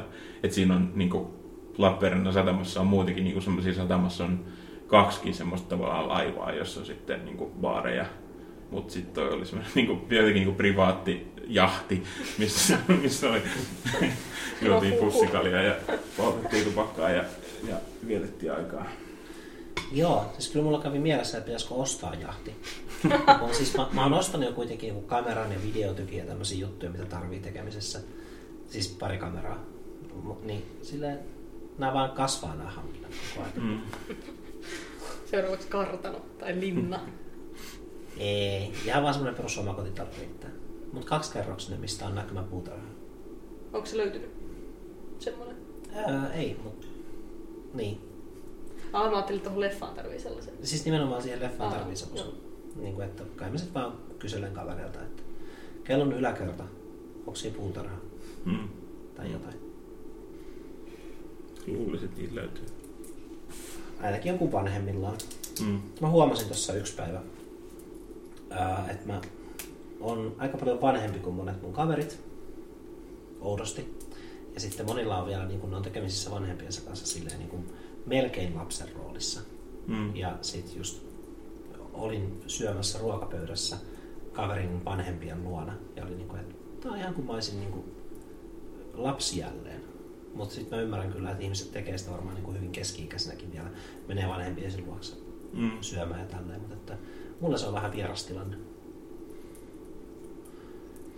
Se on varmaan ihan niin, riippuu henkilöstä ja just suhteesta vanhempiin ja tälleen. Niin, ehkä enemmän kuin iästä varmaan. Mm. Voi olla. En, Niin, en tiedä. Ja varmaan myös siitä, että jos on sinkku tai jos on parisuhteessa, minusta tuntuu, että se voi vaikuttaa aika paljon. Aivan, niin kuin teksteissä sanotaan, että mies jättää äitinsä ja öö, liittyy vaimoonsa. Siis raamatussa. Aa, okei. että missä tekstissä? Ai se oli raamattu. Mä oon ruvennut kuuntelemaan Korania tuolta, tai siis mä oon vasta niissä alkukeskusteluissa, en mä oon päässyt vielä niin suuri asti. Mm. Tuolla on sellainen niin kuin, ohjelma tuolla Areenassa, se on tullut joskus Yle Radio Ykköseltä ehkä. Okei. Okay. Sellainen radio-ohjelma, missä on Jaakko Hämeen Anttila ja sitten joku, joku imaami. Mm. Aina lukee sitä ääneen. Joo, mä en tiedä kuka sen niin sitten lukee, mutta ne on nyt vasta keskustellut näistä niin kuin eri teemoista, niin kuin maailmankaikkeus Koranissa, Jumala Koranissa. Ja... Se kuulostaa kiinnostavalta. Se on Laita se tuota, show notesihin, laita se linkki. Niin, tota, Se on kyllä. Joo. kuuntelijoissa. Mä oon pitänyt pitkään lukea Korani, Mm. mikä on tietysti sinänsä ironista, että mä en ole lukenut koskaan raamattua, pitäisi varmaan lukea sekin. Mm. Siis Mutta tota, mä netistä, se oli varmaankin, siis se oli suomeksi. Ja mä yritin muistaa sen nimen, mutta siis mä luin Koranin mielestäni netissä, mutta se tuntui jotenkin yllättävän lyhyeltä, koska ei mulla mennyt kuin muutama ilta siinä. Kun mekin jotain niin kuuluu ainakin tälleen, että, että Korani on huomattavasti niin kuin, lyhyempi teos Raamattu. Mm. me ei ole mitään niin perustelua tai mitään semmoista faktatietoa tällä. Me vaan, tämä on vain joku muistikuva, että me joskus kuullut, että joku on keskustellut, että jos, jos haluaa lukea jonkun tuommoisen niin kuin merkittävän uskonnollisen tekstin, niin kannattaa lukea Korani eikä Raamattu, koska Korani on paljon lyhyempi ja siitä saa niin kuin helpommin otteen. joo. no en mä tiedä sitä helpommasta otteesta, tai siinä oli, tai siinä oli just se ensimmäisiä asioita, mitä siinä ohjelmassa nyt sanottiin, oli se Jaakko Hämeen Anttila sanoi, että, että jos on niinku uusi islamille ylipäätään ja tälleen niinku kulttuurihistorialle, niin kannattaa aloittaa Koranin lukeminen lopusta, koska siellä on ne vanhemmat tekstit on jostain syystä sillä Koranin lopussa. Hmm. Ja lu- lukee niin lopusta alkuun, tämä imaami ei oikein innostunut tästä ajatuksesta, yllätys, yllätys, että Korani pitää lukea alusta, alusta loppuun, koska niin se Mm. luetaan, luetaan näissä, näissä tota, Jumalan palveluksissakin tai niin kuin muslimielämässä luetaan aina se sieltä alusta loppuun. Ja, ja siinä on sekin syy, että ensimmäisenä siellä puhutellaan siellä ilmeisesti tässä Koranin alussa niin kuin ihmistä. Ja se on niin kuin, tämä itse kun ei muista että imaamin nimeä, niin pitää aina sano- sanoa, että imaami, niin sitten Mm. kuulostaa vähän typerältä, mutta, mutta imaami sanoo, että se on niin kuin oleellista, että sillä puhutaan ihmisestä eikä, eikä muslimista eikä uskovaisesta, vaan sillä puhutellaan niin kuin ihmistä. Ja se on niin tärkeää, että se on siinä Koranin alussa, niin sen takia se pitäisi aloittaa sitä alusta, mutta Aivan. sen takia mä valitsin kuunnella tämän, koska siinä tulee hirveästi niin kuin myös sitä kulttuurihistoriallisia ja kaikkia yksityiskohtia ja kaikkia tapahtumia, mihin siinä viitataan tosi paljon. Niin eihän mä tietäisi niistä mitään. Niin se, on, Mm. se on hyvä, kun siinä on niin kuin jotkut, jotka oikeasti niin kuin tietää todella paljon tä- niin kuin tästä aiheesta, niin on siinä niin kuin aina keskustelemassa niin kuin se niiden suurien luvun lisäksi näistä, että mi- mihin, siinä kaikkea, mihin kaikkea siinä viitataan ja mitä kaikkia merkityksiä siellä ta- taustalla on, mitä mä itse tajuaisin. Suurien monikossa. Suuri. Suura. Suura. Suura. Suurien. Niin mä, onko se oikein? Suurien, suura. En mä mitenkään muuten sitä. Siis kun mä just tuossa kun sä kerroit ja Mm. muistelin sitä kokemusta, niin kun mä luin sitä netissä, se oli silleen, että jokainen linkki, niin kuin, jokainen suura oli omassa linkissään ja se niin kuin aukesi aina omaksi sivuksi. Niin mä olin tosi yllättynyt siitä, miten suuria eroja niiden pituuksissa oli. Että osa oli just silleen niin kuin vaan tietokoneen näyttöjä vähän yli ja sitten Mhm. osa jatkui silleen pitkälle alaspäin, että sai kelailla ehkä niin kuin kymmenisen sivua. Ja sitten totta kai ne oli silleen, että jakeet oli, että se oli hyvin, se näytti runomittaiselta, että oli lyhyitä ja pitkiä riviä. Että Mm. ei ollut silleen, että se on vaan niin yhtä tekstipötköä, vaan asiat sanottiin silleen, että tämä lause, toinen lause, kolmas lause. Ja Joo, se- siinä on ne jakeet. Joo. Niin jakeeksi kai niitä ehkä sanotaan. Ne on nimenomaan jakeet. Kuin runoissa. pyhistä teksteistä puheen ollen, me kuuntelen yhtä semmoista podcastia, jossa äh, käsitellään Harry Potter-sarjaa, kirjasarjaa, niin kuin se olisi pyhä teksti. Oho. Ah, mikä siinä sitten on niin pyhä? Ei siinä, ei siinä ole mitään pyhää, mutta vaan se, että siihen sovelletaan niin kuin semmoisia lukutapoja, mitä käytetään niin pyhien tekstien lukemiseen. Ja sitten Snape sanoi, että ei, ei, se ei ole noin, noin kirjaimellista, vaan siis, mutta mut se on ihan tota, ää, se, niin, ää, ää, se on nimellä ää, Harry Potter and the Sacred Text, laitetaan sekin show notesihin. Ja tota, se on, ne käsittelee niinku, tota, ää, luvuittain, ne, käy- ne on käynyt niinku ekan kirjan kokonaan ja sitten nyt osan tokasta kirjasta. Ja se on siis se, siinä ei niinku, se ei ole mitenkään uskonnollinen, vaan se on vaan, niin kuin, ne vaan käsittelee sitä silleen vähän, niin kuin, vähän samalla tavalla kuin mitä niin kuin kirjallisuus, kirjallisuuden tutkimuksessa ää, luetaan ja analysoidaan tekstejä. Niin se on niin kuin, tavallaan semmoista, että sitä ei vaan lueta tarinana, vaan sitä katsotaan vähän syvemmältä, syvemmältä että mitä ne henkilöt, miten, minkälaisia ajatuksia niiden päässä liikkuu. Ja luetaan silleen tarkemmin. Se on vaan niin kuin eri tapa, eri lähestymistapa niin kuin kirjallisuuden lukemiseen ja tutkimiseen. Ja se oli tosi, tota, on tykännyt siitä tosi paljon. Ja ne on semmosia 30 minuutin jaksoja, ja ne on niinku helppo sisäistää silleen, niitä on kiva lu- niinku kuunnella silleen tota, pari putkea vaikka. Ja tosi semmoista niinku, että jos ahistaa yhtään, niin se on kiva lukea, koska, tai kiva kuunnella, koska se on vähän sama kuin lukee pottereita, niin minulla ainakin se on semmoinen, semmoinen niinku turvallinen, tuttu turvallinen juttu, mihin voi palata. No. Suosittelen.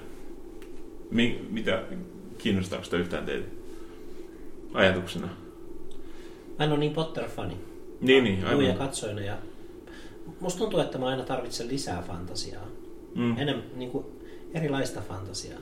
Et Potter kyllä edustaa mulle sitä niin kuin nuorten kirjallisuutta parhaimmillaan, Mm. mitä fantasiaan tulee. Mutta se ei oikeasti, tai siis mä katsoin, mä, mä oon nyt elänyt tämän, tämän Potter-ajan just silloin niin kuin sama-ikäisenä, kun nämä Har- Harry Potter on ollut suunnilleen, kun nämä kirjat on tullut, tai silleen ollut Kyllä. niin kuin ala-asteikäinen, kun on lukenut Harry Potterista ala-asteikäisenä, niin Mm. silleen niin kuin kyllä ollut hyvinkin iso Potter-fani silloin, niin mm. varsinkin lapsena. Niin, tota, niin katsoin tällaisen jonkun videon, jossa joku nosti esille, että Harry Potter-kirjat ei oikeastaan ole fantasiaromaaneja, vaan ne on niin mysteeriromaaneja, jotka on naamioitu fantasiakirjoiksi. Tai että jokaisessa niissä on niin kuin Harry Potter ja viisasten kivi. Siinä on viisasten kiven mysteeri. Sitten on Harry Potter ja salaisuuksien, su- salaisuuksien kammio. Mikä on salaisuuksien kammio? Siinä on taas uusi mysteeri. Mm. Ja että kaikki nämä, niin kuin, että ne kirjat oikeastaan on niin kuin mysteeriromaaneja, joissa on fantasiaelementtejä. Että ne ei niinkään edusta tällaista niin kuin, niin kuin tolkkien fantasiaa. Mm. Kyllä. Hmm. Miehän teen nyt Potteraiheesta podcastia, mutta ei vielä asiasta sen enempää. Heitin vaan sen sellaisena vinkkinä tänne tiiserinä. Mainos. Eikö me nyt sit saa kysyä mitään vai? Saa, totta kai saa. Oot sä äänittänyt jotain jo? Öö, on, yhden jakson. Okei.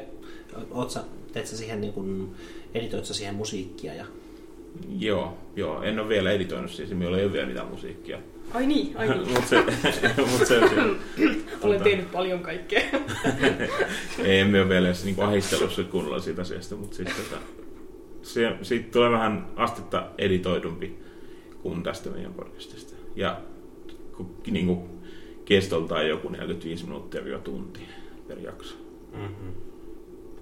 Mutta se on vielä työn alla. Mut Minä löysin sille mahdollisesti ää, jo niinku julkaisualustan, että minun ei tarvii tehdä sille erillistä SoundCloud-tiliä, mikä oli ihan siisti juttu.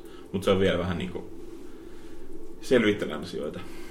Mutta ihan Mm. minä olen innoissani siitä jutusta, siitä projektista. Ennen joulua kuitenkin tulee jo ulos jotain. No, Laitetaan show notesihin. Niin. Perkele mun kurkkua. Mm. Tota, aikaisemmin oli puhetta sitä höpsöteoriasta. Niin se, miksi mä puhuin niin paljon auktoriteetista, öö, niin luul- luultavasti johtui siitä, että mä tosiaan muistin, että kyse oli vastuusta.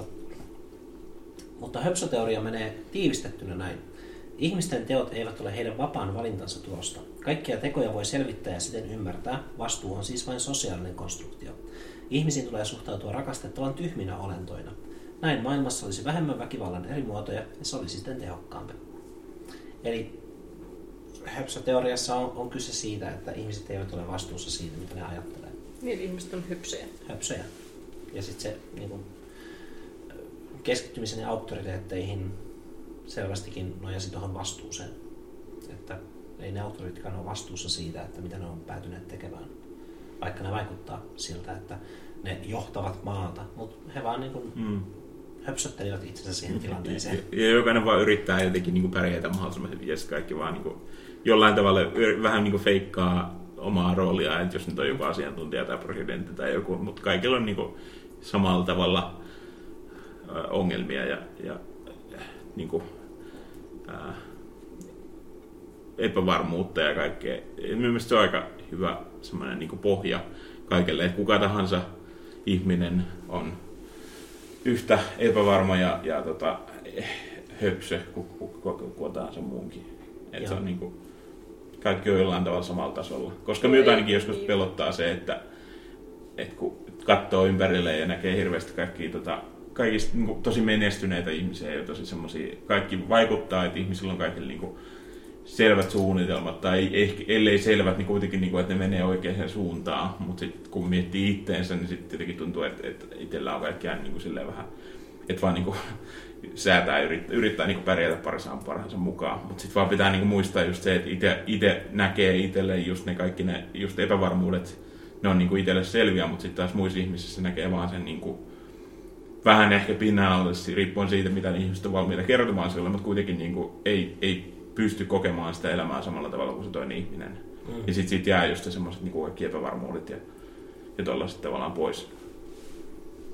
Uh, Christopher Hitchens silloin oli näitä teesejä, niin kuin, että miten pitäisi ajatella maailmasta, niin yksi, mitä se sanoi, oli, että suhtaudu, suhtaudu asiantuntijoihin ensisijaisesti siten, että he ovat nisäkkäitä. Ja se oli mun mielestä mainiosta sanottu. Joo, toi on hyvä. Ja, Ja ehkä varmaan kaikki ihmisiä. niin. Mutta siis just niin kuin, että tuo, tuo esille sen, että heissä on ne viat, mitä on nisäkkäissä. Niin kuin, että ovat sillä tavalla puutteellisia. Mm. Mutta niin, mut jos maailmassa ei ole, ei ole vastuuta, niin silloinhan ei ole niinku rikoksia eikä... Niin. Niin siis toikin on, että onko rikollisten rankaiseminen itse asiassa jotenkin vähän älytöntä, että niin kuin, miksi me kostetaan ihmisille asioita, mitä ne tekee. Niin, no miten onko se aina kostoa myöshän niinku pedofiilit, niinku, jotka on toiminut tämän pedofilian puitteissa, niin laitetaan pois niinku lasten ulo, lai, niinku lapset Niin, pois heidän ulottuviltaan sulkemalla Joo. heidät johonkin, niin on, on, ei se pelkästään ole kosto, se on myös niinku Mut se- varmistus ikään kuin tavallaan. Kyllähän me siis suljetaan rikolliset pois, että se, se tavallaan se, että he ovat tietyn aikaa pois niin kuin rangaistuksena, niin toteuttaa sen, että he eivät ole osa yhteiskuntaa siinä aikana. Mutta kyllähän siellä aina tietynlainen kostomentaliteetti on, että mm. mitä pahempi rikkomus, niin sen kauemmin oot jossain. Mutta Paitsi jos on... se menee aina niin, että talousrikoksista saa paljon isommat tuomiot kuin seksuaalirikoksista. Niin, ja mikä on tietysti vähän älytöntä, että talousrikoksista joutuu vankilaan. Tietenkin se on sitten hyvä pelote, että älä tee talousrikoksia tai joudut vankilaan, mutta että et, jos se ihminen vaikka niin kuin sille ei olisi pääsyä näihin samoihin talousasioihin, niin sehän riittäisi niin kuin estämään sitä tekemästä näitä rikoksia. Että ei se nyt välittömästi ala varmaankaan niin kuin murhaamaan tyyppejä, jos on tehnyt talousrikoksen. No niin kuin, ei se vaan siirry tekemään sellaisia rikoksia, mitkä on ma- niin kuin mahdollisia nyt sille. Että se tekee jotain rikoksia, viedä ne puitteet, että se voi tehdä näitä rikoksia, että se alkaa tekemään jotain muita rikoksia. Joten silleen se ei ole yhteiskunnan suojelemiseksi, se on ihan vain niin kuin kosto. Mm. Mm. Minä oikein osaa, en osaa sanoa tuosta, että miten niin kuin, että Toi on varmaan toi on niin monimutkainen just kysymys siitä, että, miten, niin kuin, että pitäisikö ihmisen rangaista. Että jos siitä mm. tavallaan siitä rangaistuksesta, jos ihminen ei ole vastuussa omissa teoistaan, niin, niin mitä, et, et, et, onko siitä mitään hyötyä, että tavallaan ihmisille kostetaan siitä. Mutta myös tietenkin tuntuu, että siinä on varmaan niin paljon kaikki just siitä tekee monimutkaista se, että me kaikki, kaikki kuitenkin eletään yhteiskunnassa, jossa, jonka et, jotta yhteiskunta toimii, niin se vaatii, että, että kaikilla on jotain yhteisiä sääntöjä. Ja sitten myös se, että, että jos niitä sääntöjä rikotaan, niin sitten ne siitä, siitä, si, si, niin kuin, sille ihmiselle kuuluu joku rangaistus siitä. Mm. Mutta sitten onko se pelote oikeastaan toimiiko se? Ihmiset tekee mm. kuitenkin rikoksia. Mutta toi, just toi, just tuntuu, että tuossa on niin paljon sit kaikkea sellaista monimutkaisuutta, mitä en ole, aika, niin en ole tutustunut aiheeseen tarpeeksi, että ei se aina sanoa. Mm. Täytyisi katsoa tilastoja paikoista, missä ei ole niin paljon rangaistuksia. Jos niin Tanskassahan on enemmänkin vaan niin kuin, parantuloita, niin eri, erinäisistä huumeriippuuksista ja tämmöistä. Ei niinkään se, että ollaan vankilassa tietty aika, vaan ollaan jossain niin kauan, kunnes sulla ei ole enää haluja tehdä jotain, mitä sä oot tehnyt. Mm. Ja ymmärtääkseni se on toiminut niillä aika hyvin. Niin, Mutta ihan sit huume, rikos, rikokset on tavallaan se on vielä vähän asia erikseen, koska siinä ei kuitenkaan niin kuin, rikota ketään muuta ihmistä vastaan. Mm. Et sehän ei niin kuin, vaikuta, että jos itse käyttää jotain huumetta, niin se ei, ei suoraan vaikuta niin kuin kehenkään muuhun ihmiseen kuin itteensä. Mm. Ja sillä just perustellaan sitä, että minkä takia huume, huumeiden pitäisi olla laillisia. Niin. Ja sitten se aika monet huumeet oli laillisia joskus ja sitten ne tehtiin laittomiksi. Mm. Heroini ja marihuona ja... Mm. No, ne onkin ne yleisimmät kaikki. Kauan menee, että... Et... Ei heroini kuin yleinen Halu just... Niin joo, mutta siis silleen, niin että yleisimmin käytössä silloin, kun... Niin, silloin, totta. Ja. Joo. Kauan menee, että kannabis laillistetaan Suomessa? Ää, 302 päivää. Alle vuosi. Häh? No ei tietenkään, mutta siis ton verran siihen voisi mennä, jos pistettäisiin kaikki nämä valintatilanneet peräkkäin. Mm, niin, niin. Mun mielestä maailmassa on niin paljon oleellisempia asioita kuin kannabiksen laillistaminen. On kyllä. Tai paljon kiireellisempiä asioita, että mun mielestä se on jotenkin järjetöntä, että se on niinku tämmöinen, että kannabis pitää laillistaa. Ja, ja sitten sekin, että, että kannabis on jotenkin, no onhan se tietyssä mielessä vaarattomampi kuin alkoholi ja mm. tupakka, mm. mutta kannabiskin voi myös laukaista ihmisissä psykooseja ja kannabis voi tehdä ihmisistä vihanneksia. Ja kann- tai siis, että jos niinku käyttää tarpeeksi pitkään, niin se puoliintumisaika ja tarpeeksi runsaasti, niin se puoliintumisaika elimistöstä on niin pitkä. Että et, tällainen vihannesmaisuus tosi hyvä termi, lisääntyy. Että, niin kuin, mm, ehkä. että ei, mun mielestä mikään huume ei ole silleen, niin kuin terveellinen huume, niin mä suhtaudun jotenkin tosi nihkeästi tähän, että, että, se, mm. niin kuin, että pitäisi laillistaa lisää huumeita, enemmänkin pitäisi mun rajoittaa alkoholin saantia, koska se huomaa heti, että, että kun kauppojen aukioloajat vapautu, niin alkoholi kulutus on lisääntynyt. Et mm. ei se toimi silleen, että jos alkoholi tuodaan tuonne esille, että sitä menisi jotenkin vähemmän, sitä menee enemmän. Mm. Ihmiset hakeutuu mm. niinku sitä kohti, niin. kun sitä on siinä. Mutta ehkä sitä alkoholia käytetään vastuullisemmin, jos siihen opitaan jo lapsesta asti, että, että se ei ole mikään, niinku, mikään semmoinen tosi kielletty hedelmä. Mutta ei se ole suom- suomalaisessa yhteiskunnassa kovin kielletty. Ei, mutta verrattuna sitten vaikka äh, ainakin tietääkseni Hollannissa esimerkiksi, niin siellä se on huomattavasti, ja muutenkin tietääkseni Keski-Euroopassa, niin suhtautuminen alkoholiin on huomattavasti semmoinen äh, niin rennompi, ja sitten sitä kautta ihmiset No tämä on taas, en, en, en tiedä tarkkoja tilastoja, mutta me on, on kuitenkin saanut sellaisen kuvan, että sit siellä on vähemmän ongelmia alkoholin kanssa, koska ihmiset on niin kuin lapsesta asti kasvatettu siihen, että se ei ole sellainen, sellainen asia, mikä, niin kuin, et, mitä pitäisi käyttää salassa ja se olisi sellainen tosi joku siisti juttu, vaan että ihmiset vaan, että siellä niin kuin, lapset voi jo juoda viiniä, lasillisen viiniä ja se on ihan ok. Ja sitten siitä ei tule samalla tavalla ongelmaa. Mm, niin, mutta Suomessa kyllä käytetään alkoholia eri tavalla kuin Keski-Euroopassa tai Keski-Euroopassa juodaan se lasi viiniä päivässä ja Suomessa vetän perseet olalle perjantaisin. Mutta toi on ehkä just se pointti. Minun pointti on siinä, että, että, se, että jos suomalainen niin kuin alkoholikulttuuri, mu, alkoholikulttuuri muuttuisi sitä kautta, että, että alkoholia, alkoholista tehtäisiin semmoinen normaalimpi juttu. Hmm. Mutta miksi sitä tarvitsisi tehdä normaalimpaa juttu? Tai siis, että, että tuntuu, että että tota, se, että otetaan kulttuurivaikutteita sieltä, sieltä Keski-Euroopasta aiheuttaa sen, että, että Suomessa juodaan sekä viiniä joka päivä, että sitten vedetään perse. Tai, että, että se, niin kuin, tai tuntuu, että, että se niin skeptisesti, että, että suomalainen alkoholin käyttö on niin kuin jossain, jossain määrin aina vähän sairasta. Niin sitten mm. se, niin kuin, että, että kuinka hyvin se niin kuin sitten, sitten niin kuin sulautuisi tähän tähän, tota, tai nimenomaan sulautuisi tähän meidän, meidän jo olemassa olevaan alkoholikulttuuriin. Siis minä väitän, että tot, siis totta kai siitä tulisi olemaan ongelmia aluksi, mutta kyllä minä väitän, että se, että se niin pitkällä aikavälillä muuttuisi. Että eihän niin kuin, mielestä suomalaisuudessa ei ole mitään niin kuin, itsessään, siinä ei ole mitään semmoista, että, että suomalaiset ei osaa käyttää alkoholia, vaan se on vaan niin ympäristö, ympäristöstä, kulttuurista omaksuttu alkoholin käyttötapa, mikä täällä on niin kuin vallalla.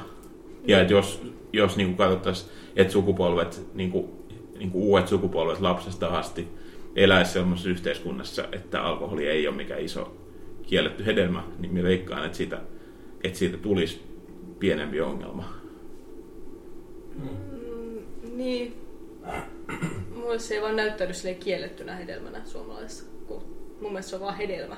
M- siis me, mutta pitää muistaa, että me puhun just, niinku- kaikki syö jatkuvasti. puhun just niinku lapsista, että siis niinku lapsesta niin. asti, että, se, että sillä on kyllähän niinku yläasteella. Mie en itse asiassa tiedä, mihin suuntaan se on menossa, että onko niinku juoksnuoret enemmän vai vähemmän nykyään kuin aikaisemmin. Mut kuitenkin... Mielestäni vähemmän. Mm. Siitä on uutisoitu. Mikä on kuulee näitä Niin. Mutta kyllähän se ehdottomasti oli yläasteella esimerkiksi niinku kielletty hedelmä. Että sitä, että totta kai, että sitä niinku just haettiin, ostettiin laittomin keinoin, koska se oli semmoinen juttu, mikä, niinku, että, se, että kaikki menee jonnekin juomaan viinaa ja sitten se on semmoinen, niinku, semmoinen hieno, siisti juttu, kielletty juttu. Mm. Mutta tämä on ehkä, mielestäni on kiinnostava keskustelu ja tästä olisi ihan kiinnostavaa tehdä jonkun asian, asiaa paremman tuntevan ihmisen kanssa jakso. Jos voitaisiin sitten niinku laajemmin. Mä tunnen pari ihmistä, jotka juo aika paljon. Ei, mutta puhun yleisestikin niin kuin huumeista ja huumausaineista ja just että sekin, että miten, niin kuin, ettei kaikkia huumeita voi vaan sanoa huumeiksi, vaan että ne on niin kuin, hyvin erilaisia. Niin, ja sitten, että missä menee se huumeen raja, että johon mä itsekin kahvia joka päivä, tai silleen, mm. en herää ennen kuin saan kahvikupillisen. Ja hiilareita, hiilarit vaikuttaa. Niin, niin siis kaikki, kaikki, kaikki aineet, mitä laitetaan kroppaan, niin vaikuttaa. Mitkä paljon te vedätte happea? oh my god. Niin, Älkää naurako. Mm. Te vedätte enemmän happea henkeä, jos nauratte. Niin. Mitä tota, miten sä käsität tässä kannabiksen yhteydessä puoliintumisajan? Puoliintumisaikahan se... Mä voin käyttää ihan vääriä termejä. No mä haluaisin tietää, mitä sä tarkoitit sillä termillä, koska... Siis, että se poistuu elimistöstä. Hitaammin. Niin, hitaasti. Näin mä oon siis kuullut, mutta, mutta siis... Voisiko se olla siksi, että toleranssi nousee ja sen takia sitä niin kuin polttaa enemmän, niin sit sitä on enemmän elimistössä? Se voi olla. Mä en tiedä, kun mä en tunne läheisesti ketään, joka käyttäisi niin paljon, mutta tämä on siis vaan perustu tällaiseen kuulo, tosi niin kuin, mm. hyvä lähdekritiikki, mutta, mutta siis Joo. tällaiseen niin kuin, niin kuin tutun tutun. Tai, tai siis, että se niin kuin, niin. Tässä on just se, että mitä mä tota, enemmän polttavia on tavannut, mm. niin he ovat monesti olleet lepposampia niin sanotusti. Mutta se voi Mm. olla sitten just vaan, niin kuin, että ehkä se, että on valmiiksi lepposa ihminen, niin sitten niin kuin on ehkä avoimempi sille, että polttaa kannabista. Ja sitten jos on niin kuin kireempi ihminen, niin se ei välttämättä niin kuin sovi sulle edes, että sä vaan niin kuin vainoilet ja sulla on ikävä olo, kun sä poltat. Niin kuin, että se ei Mm. niin kuin sovi sun, sun tavalle niin kuin ajatella. Niin, no en mä halua siis tuomita tätä niin kuin ihmisiä, jotka, jotka polttaa kannabista, enkä mä Joo. väitä, että kaikki on vihanneksia, jotka polttaa kannabista, tai että, tai että kannabis edes, tota, ö, tai niin, mm. sehän voi olla tosi miellyttävää, ja onhan se niin kuin monessa mielessä parempi vaihtoehto alkoholille. Joo, mutta no, siis ei, ei helposti saatavilla ole vaihtoehto, mutta Mm. mun ajatus oli vähän samansuuntainen kuin sulla, että mä oon miettinyt, että onko tämä leppoisuus niin kuin peräisin kannabiksesta vai onko se vaan, että he ovat käyttäneet enemmän siksi, koska se sopii niille. Koska, niin, kannabishan tehostaa sun oman ajattelukuvion sitä, miten sä havaitset sun ajatukset, minkälaisia mieleyhtymiä sulle tulee. Ja sitten jos sä olet hermoileva ihminen, niin sitten sä he- hermoilet enemmän ja se ei välttämättä ole kovin kiva tunne. Että sä alat niinku hermoilemaan siitä, että voi ei, onko poliisit ovella tai jotain. Mm.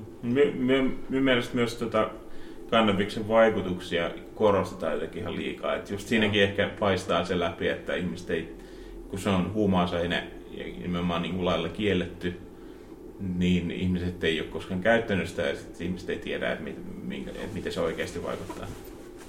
Siis puhutaanko itsenäisyyspäivästä? Tämähän on itsenäisyyspäivä. Niin, mutta Suomi ei vielä ole sataa vuotta, onko tämä nyt kovin ihmeellinen juttu? Niin, Ysi, ysi. Niin, niin. Mutta eikö kaikki jutut ole just parhaimmillaan ennen kuin joku kliimaksi on niinku täyttynyt? Kliimaksi. Sadan vuoden kliimaks. Niin. ja kyllä tätä on odotettu. Mm. Nyt kaikki mummien ja pappojen kanssa voi silleen käydä. Niin, nekään ei ole sata vuotta. Mm. 90. Oho. On vai? On, on. Ne, jotka on elossa. Onko sulla elossa? Tai ei, siis Kaksi. toinen on Mm. 90. Sori. Mutta kumpikaan ei ole yli 90. Hmm. Mun äiti on jo 74, 40 vuotta musta vanhempi. Sai mut 40 Mm. mikä on silleen, itse asiassa on aika paljon. Jotenkin äitiä ei ikinä ajattele vanhaksi, mutta onhan se 74 on aika paljon. Hmm. Mä sitä, kun viime vuonna kun äänetettiin, niin oli se kulkue. Mä ajattelin, että se oli, mä oli vaan mietin jotenkin silleen, kun mietin eilen, että mitäköhän tänään tapahtuu. Sitten mä jotenkin ajattelin, että tänäänkin on semmoinen, niin kuin, siis tai niin kuin ihan paraati, mutta eihän se vissi sitä ei vissi järjestä joka vuosi täällä. Ei, se on eri paikoissa. Niin, niin. Siis se, arme, missä armeija Niin, nämä niin, nimenomaan. ja kaikki. Niin. Joo. Siis se sama paraati on nyt jossain toisessa kaupungissa. Ilmeisesti, eikö se kierrä silleen? Mm, näin me on ainakin. Lähtikö se silloin vuosi sitten täältä liikkeelle? Missäkään ne on menossa jo? Karjalan kunnalla. Mä näin viime yönä unta, että oli sota. Oho. Olit se itse missä osa? Mi, mi, missä Siis mä olin vaan tuolla, siis mun kämpän kohdalla oli sellainen niin kuin moni, monihuoneinen kämppä, että se ei ollutkaan yksiö tuossa niin kuin lähellä yliopistoa. Ja sitten mä tota, kuulin sellaisia niin kuin pommeja jostain. Musta tuntuu, että on tullut sitä, että mä oon kuullut niin paljon ilotulituksia nyt viime aikoina. Mm. Sitä pauketta, että se tuli siitä muun niin, niin sitten siellä sitten joku selitti, että joo, joo, siellä ne pommittaa. Ja sitten me odotettiin, että milloin me pääsisi yliopistolle. Ja siellä oli jotain, mä en muista yhtään ketään siellä unessa oli, mutta paljon porukkaa ja sitten aina vaihtui se, se porukka. Mä en tiedä, mihin ihmiset meni käymään. Ja sitten me jotenkin vaihdettiin sitä huonetta, että missä on hyvä olla. Ja siis hyvin tällainen, niin kuin, se oli hyvin kaukana silleen tavallaan niin kuin siitä, että en ollut, en ollut missään miinakentällä. Mm. Mutta kuitenkin odotitte, että pommitukset loppuu, että pääsette luennolle. niin, että pääsee yliopistolle. Kenen luento se oli? En mä tiedä, pari olla joku hyvä. Hmm. Mutta siis heti kun sanoit, että oli sota, niin mä ajattelin, että sä olit itse sotimassa. Niin, joo, siitä tulee heti sellainen. Joo, mä nähnyt myös jonkun... Ei, en mä itse nähnyt yhtään sellaista... Mä oon aikaisemminkin nähnyt jonkun sotaunen, mutta silloinkin mä olin jossain pellolla ja lentokone lensi mun yli. Ja sitten mä olin silleen, aah, ei kai se pudota mitään. Tai, että mä oon aika tämmönen passiivinen näissä mun sotaunissa.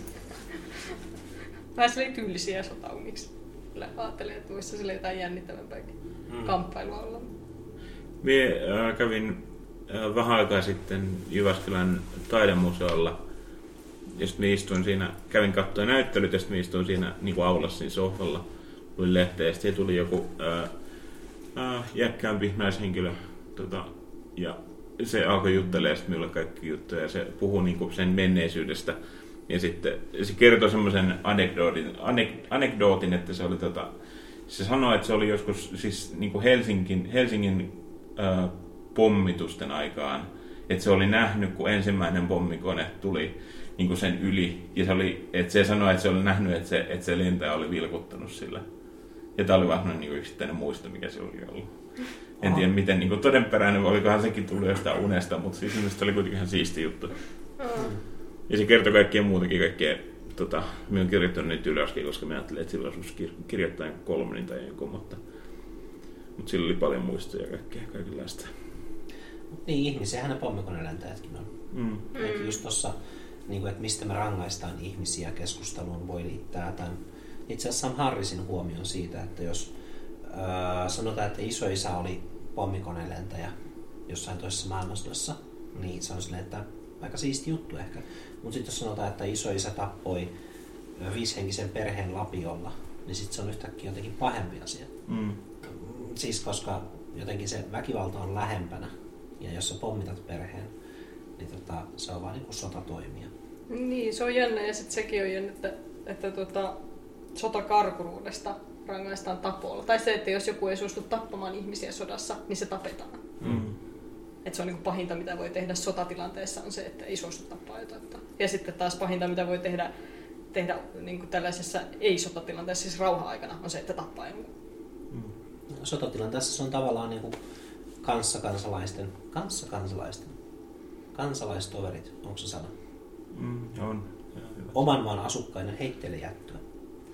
Että koska sä et tapa niitä vihollisia, niin sitten viholliset pääsee tappamaan sun kaverit. Mm. Tämä on mielestäni tosi ärsyttävä pointti. Siis minulta ärsyttää tosi paljon se, että, että kun äh, puhutaan, siis tämä pakolaiskeskustelu, että sitten kun sieltä lähtee nuoria miehiä äh, etsimään turvapaikkaa esimerkiksi Suomesta, niin sitten just pu- jotkut puhuu just sitä, että, että niiden pitäisi olla siellä puolustamassa omaa maataan. Että eihän toi ole minkäänlaista, niin kuin, mitä toimintaa toi on, että lähtee sieltä karkuun. Ja minut vaan tosi paljon niin kuin ärsyttää se, silleen, että et, niinku, minun mielestä, että et se, et se jotenkin, että kun puhutaan maan puolustuksesta, niin se on jotenkin paljon niinku, ok, okompi juttu kuin se, että jos sanoo, että, että menee tappamaan muita ihmisiä. Se, siinä niinku, että, se just, että se puolustaminen on jotenkin niinku kunnia-asia. Mutta sitten se, että et sit jos, et sit jos joku ei halua tappaa ihmisiä ja lähtee pois sieltä, niin sitten se on jotenkin niinku tuomittava juttu. Mm. Ja, ky- ja sitä on niinku monimutkainen juttu, koska sitten myös just tiedostaa, että nyt, ollaan, nyt on itsenäisyyspäivä. Ja myökin Suomessa meillä on itsenäisyys, koska jotkut on tappanut ihmisiä meidän vuoksi. Mm. Niin tämähän on tosi monimutkainen juttu, mutta silti ärsyttää se tosi paljon, että sitten ihmiset, tuntuu, että siinä, ei ole niinku, siinä puuttuu empatia ihan täysin. Että jos joku, et, ettei voi niinku, et kuvittele, että itse pitäisi mennä tappamaan muita ihmisiä, niin ei, ei, ei se ainakaan miltä onnistu. Enkä veikkaan, että moni, moni, joka on käynyt armeijan, niin ei olisi valmis siihen. Silloin, kun se oikeasti niinku, Siis tässä niin puhutaan sit siitä, että, että voi niin kuvitella, että joku, joku jossain kaukana tapahtuu sota, mutta jos se olisi oikeasti niin pitää itse tehdä se valinta, niin se on ihan niin älyttömän iso valinta. Ja se on niin kuin, niin minun mielestä se on ihan täysin ymmärrettävää, että ei halua, joku ei halua niin kuin, tappaa muita ihmisiä. Niin ei kuole Ja pe, niin, nimenomaan, että pelkää myös oman elämänsä puolesta. Ja jossainhan oli tilastoitu, että 85 prosenttia toisen maailmansodan Ensimmäisen liitto, ensimmä, vai toisen, ensimmäisen maailmansodan. kuitenkin liittoutuneista niin ne eivät ampuneet ketään kohti. Joo, Mm, mäkin olen mm. lukenut. Että ne käyttivät kyllä aseitaan, mutta vaan silleen niin näön vuoksi. Niin kuin, että me tullaan aseitten kaa, mutta sitten ne ampuu ilmaan silleen, että ne ei Niin. halua ampua niitä ihmisiä. Mun mielestä se oli ensimmäinen maailmasta. Se on siinä On Killing kirjassa. Sitä mä en ole lukenut. En mäkään lukenut sitä koko kirjaa. Taisi olla tuossa Steven Pinkerin niin Better Angels of Our Nature kirjassa myöskin niin No. tämä tilasto. Mm. Mutta sehän just kertoo siitä, miten kaikki kuvittelee, että asiat on huonosti ja asiat on väkivaltaisia nykyään, mutta loppupeleissä niin kaikki on koko ajan rauhallisempaa ja menossa Paitsi, parempaan että onko? suuntaan. Onko nyt vähemmän sotia? Nyt on vähemmän sotia. Niin koko ajan on vähemmän sotia. Niin, Niin että ja vähemmän ihmisiä kuolee Niin. just sotaan vaikka, tai vaikka, sairauksiin. vaikka on Tai... pieniä, ko- niin, sen jälkeen sen, se kirjoitti 2010 vissiin. Ukrainakin tapahtui sen jälkeen ja niin edespäin. Mutta mitäs paljon siellä on kuollut? En mieti ja lukuja. Mutta Vietnamin sodassahan se niin kuin kohtia ampuminen oli taas, niin kuin, se prosentti oli tosi iso, että ammuttiin oikeasti kohti, kun ne pumpattiin täytteen kaikkia huumeita ja, ja aivopestiin ties millä välineillä. Niin. Niin, ja sitten vihollinen oli Charlie, että se ei ollut silleen, jotenkin saksalaiset kuitenkin oli muita länsimaalaisia ja näin Niin, no sekin voi tietysti Mm. selittää sitä. Niin. Joo, kyllä. Mutta nykyään tämä on vielä, niinku, että on, tavallaan voin ymmärtää, että on ehkä helpompaa mm, tappaa ihmisiä, koska se ei ole eh, enemmän ja enemmän tapahtuu sitä, että just tehdään vaikka näillä niinku, eh, droneilla, siis mikä se on suomenkielinen sana sille, niinku, että siellä ei ole kukaan itse ohjaa niinku Kyls, siinä. Kylsimys. niin, joo, joo. mutta siis eh, niin kuin aluksilla, joissa, jo, joissa ei ole kukaan itse lentämässä siinä itse aluksessa, vaan että sitä kauko ohjataan jostain. Mm. Ja ne voi sitten, niin kuin, niitähän voidaan täysin uhrata, ja niitä haittaa, jos se, jos se alus tuhoutuu, kunhan se on tuhannut pari sataa ihmistä sitä ennen. Mm. Mutta se on just niinku ongelmallisempaa just se, että mitä, mitä enemmän ihmiset sitten niinku irtautuu siitä, että et, et oikeasti toi yksi ihminen tappaa toisen ihmisen, että nyt se on vain, katsotaan joltain näytöltä, kun joku drone ö, niinku leijuu jossain kaupungin yllä ja sitten siellä näkyy vaan niinku autoja, jotka on semmoisia pieniä neliöitä. Mm. Ja sit se on, se on niinku, ir, niinku se, että ei olla enää kiinni siinä niinku todellisuudessa. Se on vähän niin kuin tehotuotanto. Mm, niin, Että se tappaminen on siellä niin kuin piilossa. Mm, Ja sitten lopputulos tulee muovissa paketeissa. mm. Ja sitten ne on niin kuin. No okei, ehkä niin, Mm. mutta silleen kuitenkin. Että... Göring hän silloin Natsi-Saksassa, niin sillä oli aikomus niin kieltää teurastamot. Ihan Mm. vaan. Jälleen esimerkkinä siitä, miksi se on ärsyttävää, kun tämä kuplaantuminen on niin helppoa, että on hyvikset ja pahikset. Ja Mm. Sitten kun natsit tykkäs eläimistä ja suojeli luontoa ja tälleen, niin sitten se on se, niin kuin, että no nyt mä en tiedä miten ajatella. Miksi, te, oot- miksi natsit tekee asioista näin vaikeita? Mm. että otkaa nyt normatiivisesti vain niin pahiksi. Kaikki on niin vaikeaa. Joo. Mutta tämä on aika niinku, eh, mielenkiintoinen just tämä keskustelu, että et sit kun Tämä on aina hankala puhua just itsenäisyydestä, kun, sit, kun siihen liittyy just kuitenkin se sota ja sitten kaikki niinku, sotaveteraanit ja, ja miten kaikkeen siihen suhtautuu. Se on tosi monimutkaista. Ja sit kuitenkin itse, kun niinku, miettii itsenäisyyttä, niin siihen ei välttämättä liitä saman tien ihmisten tappamista. Niin, no ei siihen varsinaiseen itsenäisyyteen kai liittynytkään silleen vuonna 17 niin, Mm. niin kuin massiivisesti. Et tuntuukin, että se, tai Mm. sehän tässä jännä, tai joskus ala-asteella ihmetteli sitä, että itsenäistyminen oli 1917, mutta tämä sota oli niin kuin 39. Mm. Et, et, niin kuin mihin, mihin viitataan. Tai ei, ei niin kuin harvemmin viitataan 18 sotaan. Mm. Et, tai, tai niin kuin, Ehkä siinä oli just se, että itsenäisyyttä sitten niinku puolustettiin. niin, niinhän se on, ja se olisi ollut tosi lyhyt se itsenäistyyden aika, ellei se olisi niin kuin onnistuttu pitämään sitä. Et Mm. kyllähän se on tosi... Mut itsenäisyys ja suomalaisuus on mulle kaksi eri asiaa. Niin kuin, että Mm. vaikka ei oltaisi itsenäisiä. Ja mä en sano, että meidän pitäisi nyt vaan suoraan antautua Venäjällä ja ottaa, niin kuin, että, sille, että ottakaa maamme. Vaan siis tarkoitin, että suomalaisuus varmaan tulisi olemaan vieläkin, vaikka itsenäisyyttä ei olisikaan. Tuikin kuulosti pahalta.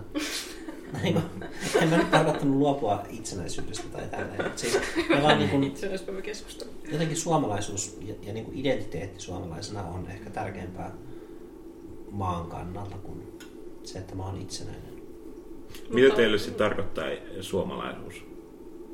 Ihan vaan tämä perus, mitä nyt ympärillä näkyy. Ja Mikä siitä tekee suomalaista? No, se on suomen kieltä puhuvia amerikkalaisia. Hyvin Niin, pitkälti. niin, se mäkkäri ja tämä angloamerikkalainen kulttuurihan tänne on puskenut aika hyvin. Joo. Just tänä aika toi mullan alle jakso. Että-. Mikä siinä oli? Miksi sä haluaisit sanoa mullan alla jaksosta? Ei, kun se on englanninkielinen ohjelma. Tai silleen, että mä en kattonut, kattonut tota afganistanilaista TV-sarjaa, vaan mä katson, USA-laista Tehdäänkö TV-sarjaa. Afganistanissa TV-sarjoja? Varmasti, kyllä mä uskon. No sit mennään katsomaan semmonen. se on, kun niitä ei ole saatavilla, ei ole se Netflixiä tälleen Afganistan versiolla. Mutta kokeeko ihmiset sitten jotain syyllisyyttä siitä, että katsotaan, niin että et, et, et tämmöinen niin amerikkalaistuminen on selkeästi havaittavissa? Onko se, koetteko työ siitä jotain syyllisyyttä, että työ katsotte pääasiassa amerikkalaisia TV-sarjoja? Välillä, joo, ihan oikeasti. Mutta kyllä mä katson myös hongkongilaisia elokuvia ja japanilaisia. Katson jopa japanilaisen mykkäelokuvan. Et, et, yritän, ja iranilaista komediaa. Että kyllä mä yritän niin kuin, ottaa vaikutteita muualtakin. Kyllä mua välillä häiritsee se tosi paljon, että se on niin USA, USA, USA, USA. Tai, tai brittisarjat, no niitä tulee katsottua. Minkä takia se häiritsee? Se, et, se on niinku, tuntuu, että se on kaikkialla ja englannin kieli tunkee joka paikkaan. Ja, tai että se, se, kyllä se tekee maasta, maailmasta aika kapeen sitten, jos, niinku, jos, jos yksi kulttuuri tunkeutuu joka ikiseen kulttuuriin. Tai vai tekeekö, en mä tiedä. Niin, mutta mikä kulttuuri? Amerikkalainen kulttuuri vai onko se vaan semmoinen, enemmänkin semmoinen amalgaatio niin kuin monesta eri kulttuurista? Koska eikö Amerikan pitänyt nimenomaan olla niin kuin sulatusuuni, niin eikö sinne kun tuu sävyjä muista maista ja sitten ne sävyt ovat osa amerikkalaista kulttuuria? Vai voiko ne olla? Mutta se on kuitenkin niin kuin sen kautta suodattunut. Sen sulatusuunin kautta. Mm. Niin. Niin.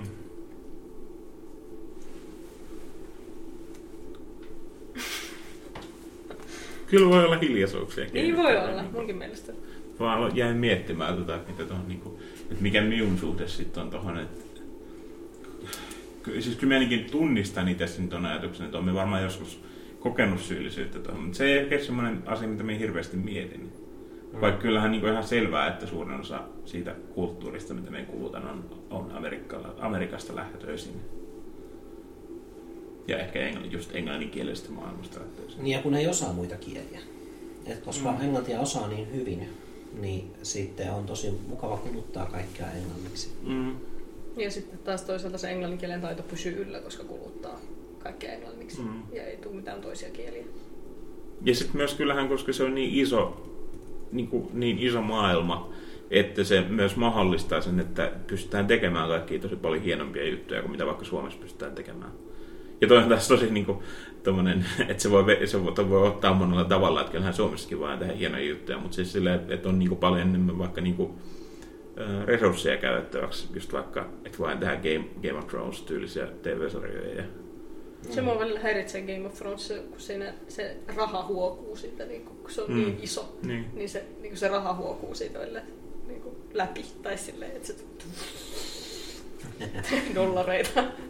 Hän tota, lyö kas, ö, kohti kasvojaan käsiään, kuin, kuin hänen kasvojaan kohti menisi dollareita. Selitin, mitä sä teit. Joo, Ja- ihan hyvä. Mm. Se on vaikea, mutta siis toi on niin outo liike. Niin oli, mä en koskaan ehkä tehnyt tätä. Mä en tiedä, osaanko mä tehdä sitä uudestaan. Se, se on vähän niin kuin, jos suu olisi auki, näyttäisi siltä, että hotkisi. Se on sellainen liike. Haama, Syön ne dollarit. Taas se panda tuli mieleen. Niin, niin minullakin tuli mieleen se panda, millä on seteleitä näissä, niin kuin, mikä sen on se termi, siis taas niin kuin, Kynsissään. kynsissään. Mä en tiedä tätä. Siis se oli, Sä olit paikalla, sä Niin teit joo. silloin sen, sen eleen siitä pandasta, jolla on seteleitä, kun ollaan la- lahjoitettu niin kuin jonnein eukalyptuspuidon suojeluun. Ai jaa, teikö? Teit, ja sit siitä on aikaa. Mut sit ei onko tässä pyytänyt. haltijattarästä jossain? ja varmaan joo. Joo, no mä jotenkin hämärästi muistan. Ja sitten tuli semmoinen, me joskus viittasin siihen, ja sit se pitää vähän jotain muuta juo, mutta se on vaan semmoinen juttu. Tää oli vähän niin kuin toi sivupolku. Me mentiin taaksepäin vaan. Ja oli Niin, siinä ajaa sitten ne aikamatkat. semmoinen liikennevalo. Sitten se oli punainen valo ja me ollaan vähän aikaa silleen, niin kuin, että Mm. hei, tää, nyt tää ei etene. Mutta siinä mielestäni oli tosi, toi on tosi mielenkiintoinen keskusteluaihe just se, että miten, et, et, et miten ihmisiä, ihmiset suhtautuu siihen, että ja kyllähän tämä liittyy Suomen itsenäisy, itsenäisy, itsenäisyyteenkin se, että miten paljon ä, suomalainen kulttuuri Amerikka, niin kuin Amerik, Amerik, amerikkalaistuu. Mm. Mm. Mutta ei me olla ainut kulttuuri. Mm. Islanti on kuulemma niin kuin yllättävän amerikkalainen. Mutta en ole ikinä käynyt. Tämä on siis täysin tällainen, olen kuullut. Mutta se onkin lähempänä kyllä Amerikkaa kuin mitä me ollaan. Ja mitä sekin tarkoittaa? Onko se, tarkoittaako se vaan sitä, että sielläkin on McDonald's? Niinhän kaikkialla on. Mutta just se, niinku, että miten lähellä, niin se on vähän hämäävä. Niin kuin Kuuba on lähellä Amerikkaa. Mm. Niin Kuubassa pitäisi päästä käymään ennen kuin se muuttuu. Mutta ehkä se ei muutukaan, kun tuli Donald Trumpi. Ah, kaikki tulee olemaan niin, vähän niin kuin ilmassa nyt vähän aikaa. Ehkä, ei- en tiedä. Se ei ole tehnyt vielä mitään muuta kuin vahdonnut Twitterissä. Mm. Mikä on, en mä tiedä, se on yhä viihdyttävää, mutta nyt se on vaan niin kuin huolestuttavaa myös. Mm. Niin, se on presidentti ja se vahtoo edelleen. Eikö se ole perääntynyt niistä puolista sen jutuista, että ei, On. ei pitäisi tulla muuria ja ei, ei lähdetäkään pois ilmastosopimuksesta ja Mm. kaikkea näitä. Ja Obamacare on oikeastaan ihan hyvä. Niin, niin. Ei mitään järkeä alkaa tekemään uutta systeemiä. Se on jo val, val, val, vanha hyvä. Hilla, Hillaru on hyvä ihminen. Ei, ei kannata kiusata Hillarua, vaikka Niin. sanoin aikaisemmin, että heitä nyt vankilaan. Aivan. Seurasitko sitten vaaleja silloin, kun ne tulokset tuli? Mä kuuntelin töissä yhtä yllättäen, koska se oli mun työaikana. Ja siellä oli ihan hyvää kommentaaria. Mm. Ja sit se oli tosi yllättävää, miten kaikissa kallupeissa ja kaikkien mielestä Hillaru oli voittamassa. Ja sitten se vaan niinku kääntyi silleen Jep. jyrkästi. Vaikka se sai enemmän ääniä. Mm.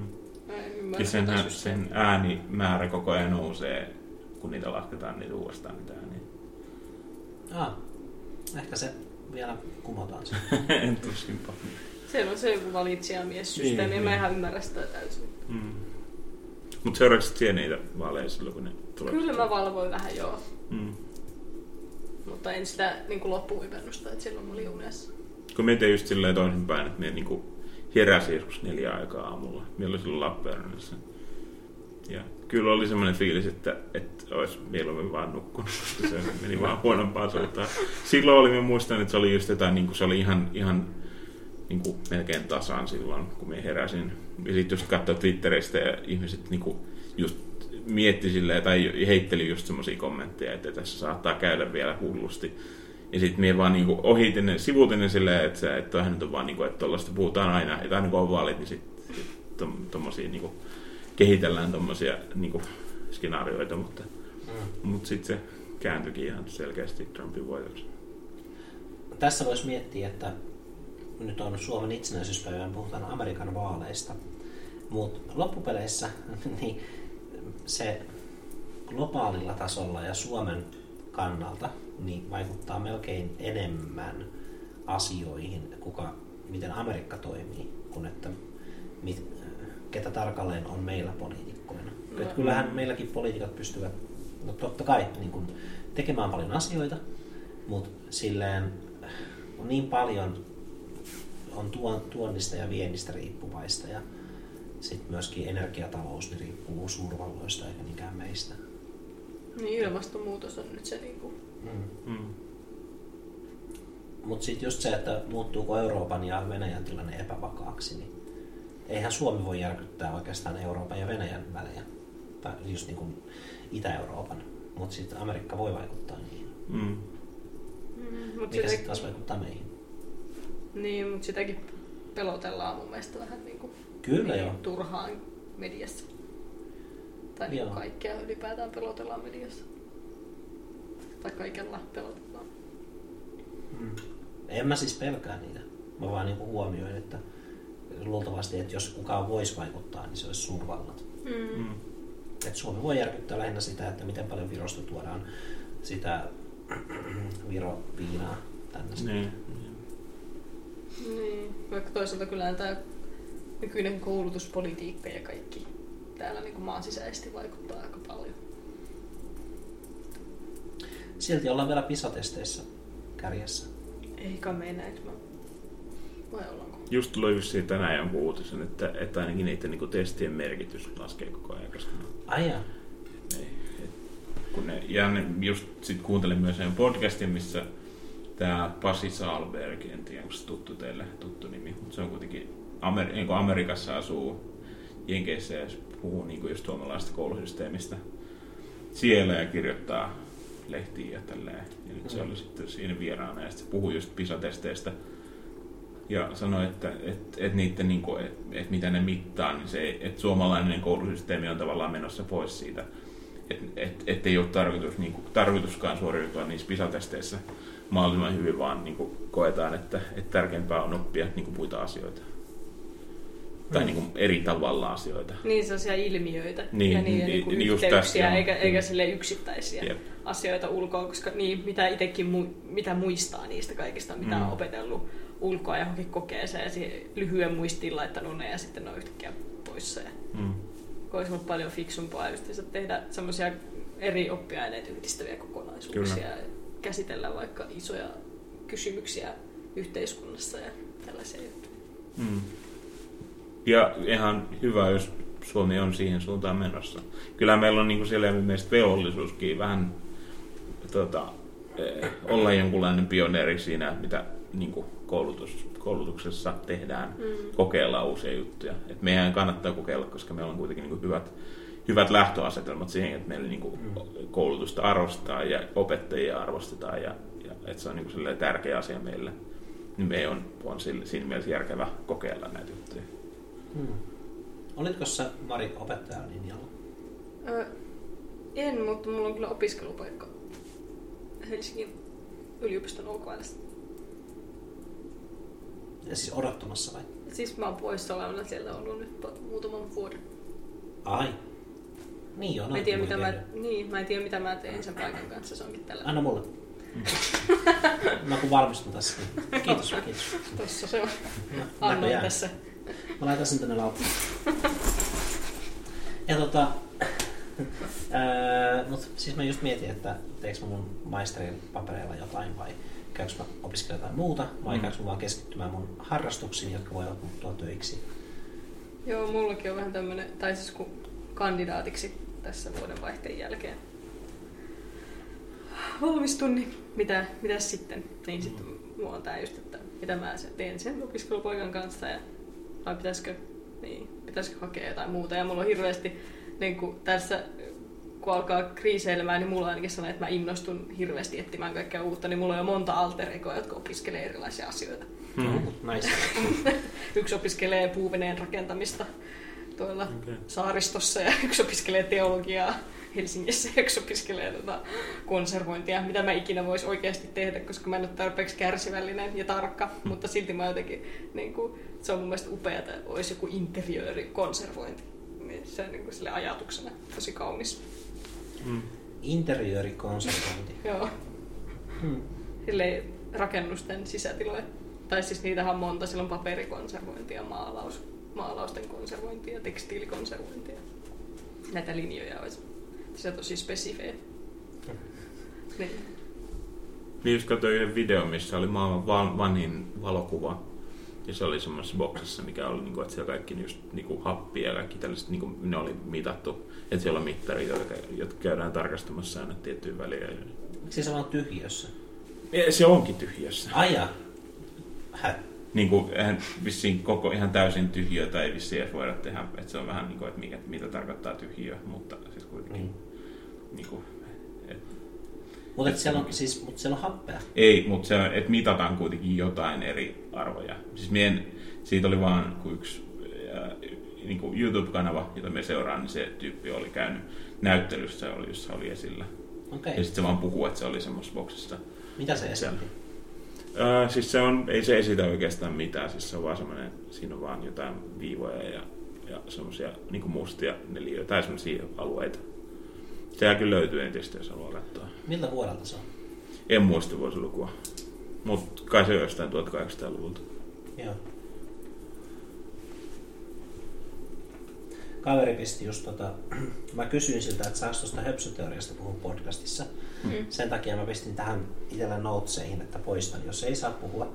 Ja sit saa puhua. Ja sit se oli kiinnostava, että juttelet siitä ja Hitleristä. Hyvä kombo. Koskahan se, aika höpsöhän se Hitlerkin oli. Eihän se oikeasti ollut vastuussa mistään. niin. Mitä se teki?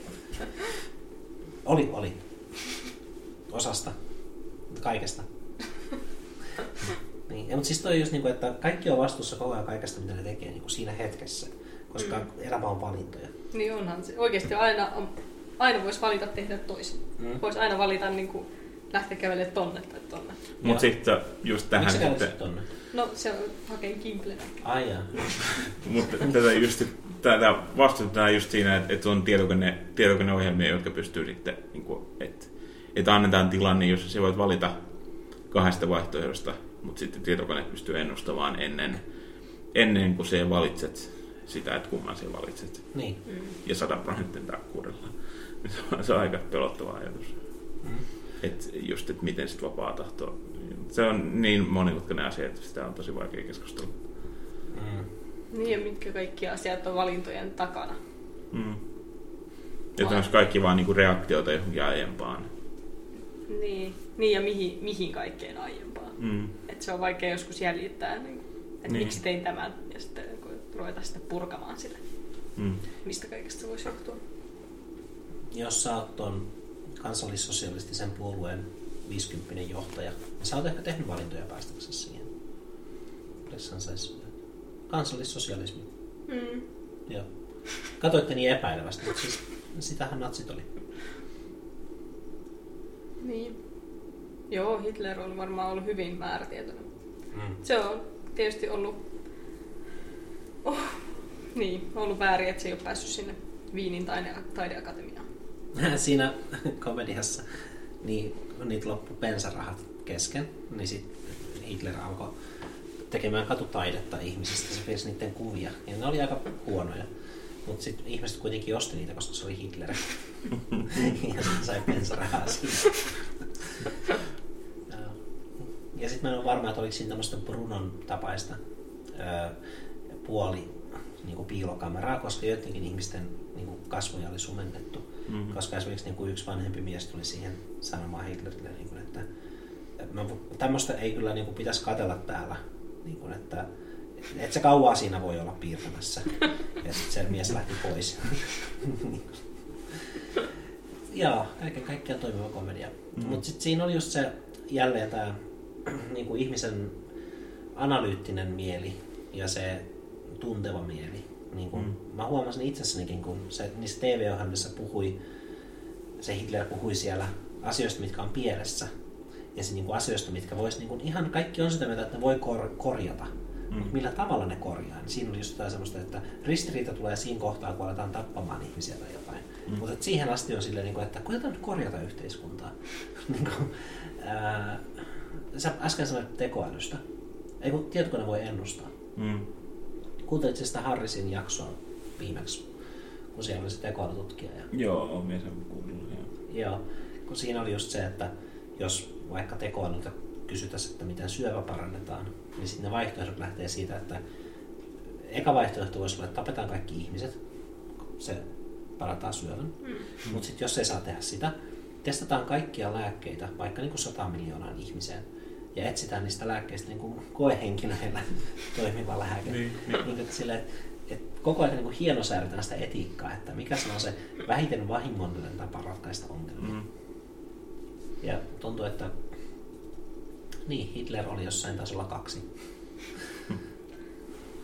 Paitsi eläinten kohdalla. Äh, niin, paitsi eläinten. Se voisi muuten pistää tota kansitaiteeksi. En mä sitten tiedä, onko se kovin sopiva. Ei, ei, ei se ole. on- Ei. okei. Itsenäisyyspäivä. Mutta linkki pitää laittaa. joo, joo. Se liian laittaa. hieno kuva. Mm. On kyllä. Oletko sitten nähnyt sen uh, Tumblrin, missä on Hitlerin näköisiä kissoja? En, kuulostaa loistavalta. Mä oon kyllä. Se on loistava. Kannattaa katsoa. Cats like Cats that look like Hitler. Tästä tulee upeat show notes. Joo. Tästäkin me puhuttiin sillä vihreässä halteatterissa tästä tekoälystä. Mm.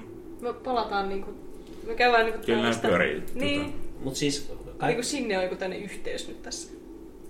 itsenäisyyspäivästä. Niin, sinne vihreän halteatterin keskusteluun selvästi. Mm. Joo.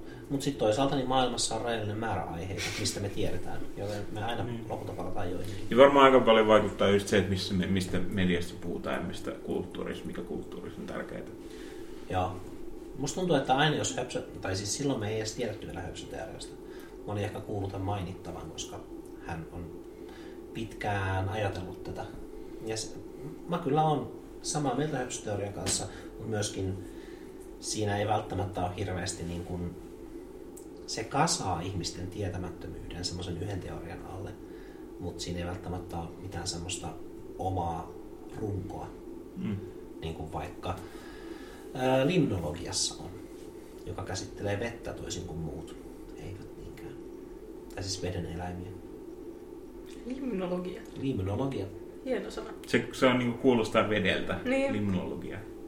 Onomatopoeettinen sana. Niin, Mm. niin.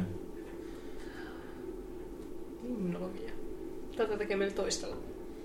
Sitten on leksologia, joka on lippuja tutkiva. Ää, ai hello internet. Ei, ei, kun ei se, ole, ei se ole leksologia, kun se on veksilologia. Veksilologia. Joo, Mitäs tutkii? Lippuja. Lippuja, niin kuin maiden lippuja. Mm. Mm, mm. Ei kun elokuvalippuja. Mä ajattelin, että teatterilippuja. Siinä lukee aina se tunnuksia. pääsylippu ja ne on eri värisiä ja niitä on aina tuolla kesäteatterissa. Nyt pelottaa, että mikä on leksologia, jos se on joku ihan hirveä. Se kuulostaa jotain Se, vaan, se vaan tuli minun niin jostain, en mieti mistä, mutta veksilologia on se. Paavo alkaa googlata. Mm. Kyllä me, olisi ihan kiva tietää, ennen kuin tämä menee julkiseksi tämä. Ja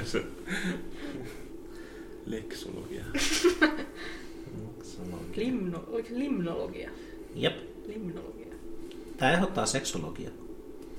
Mm. Mutta siitä ei ole hirveästi niinku, joo.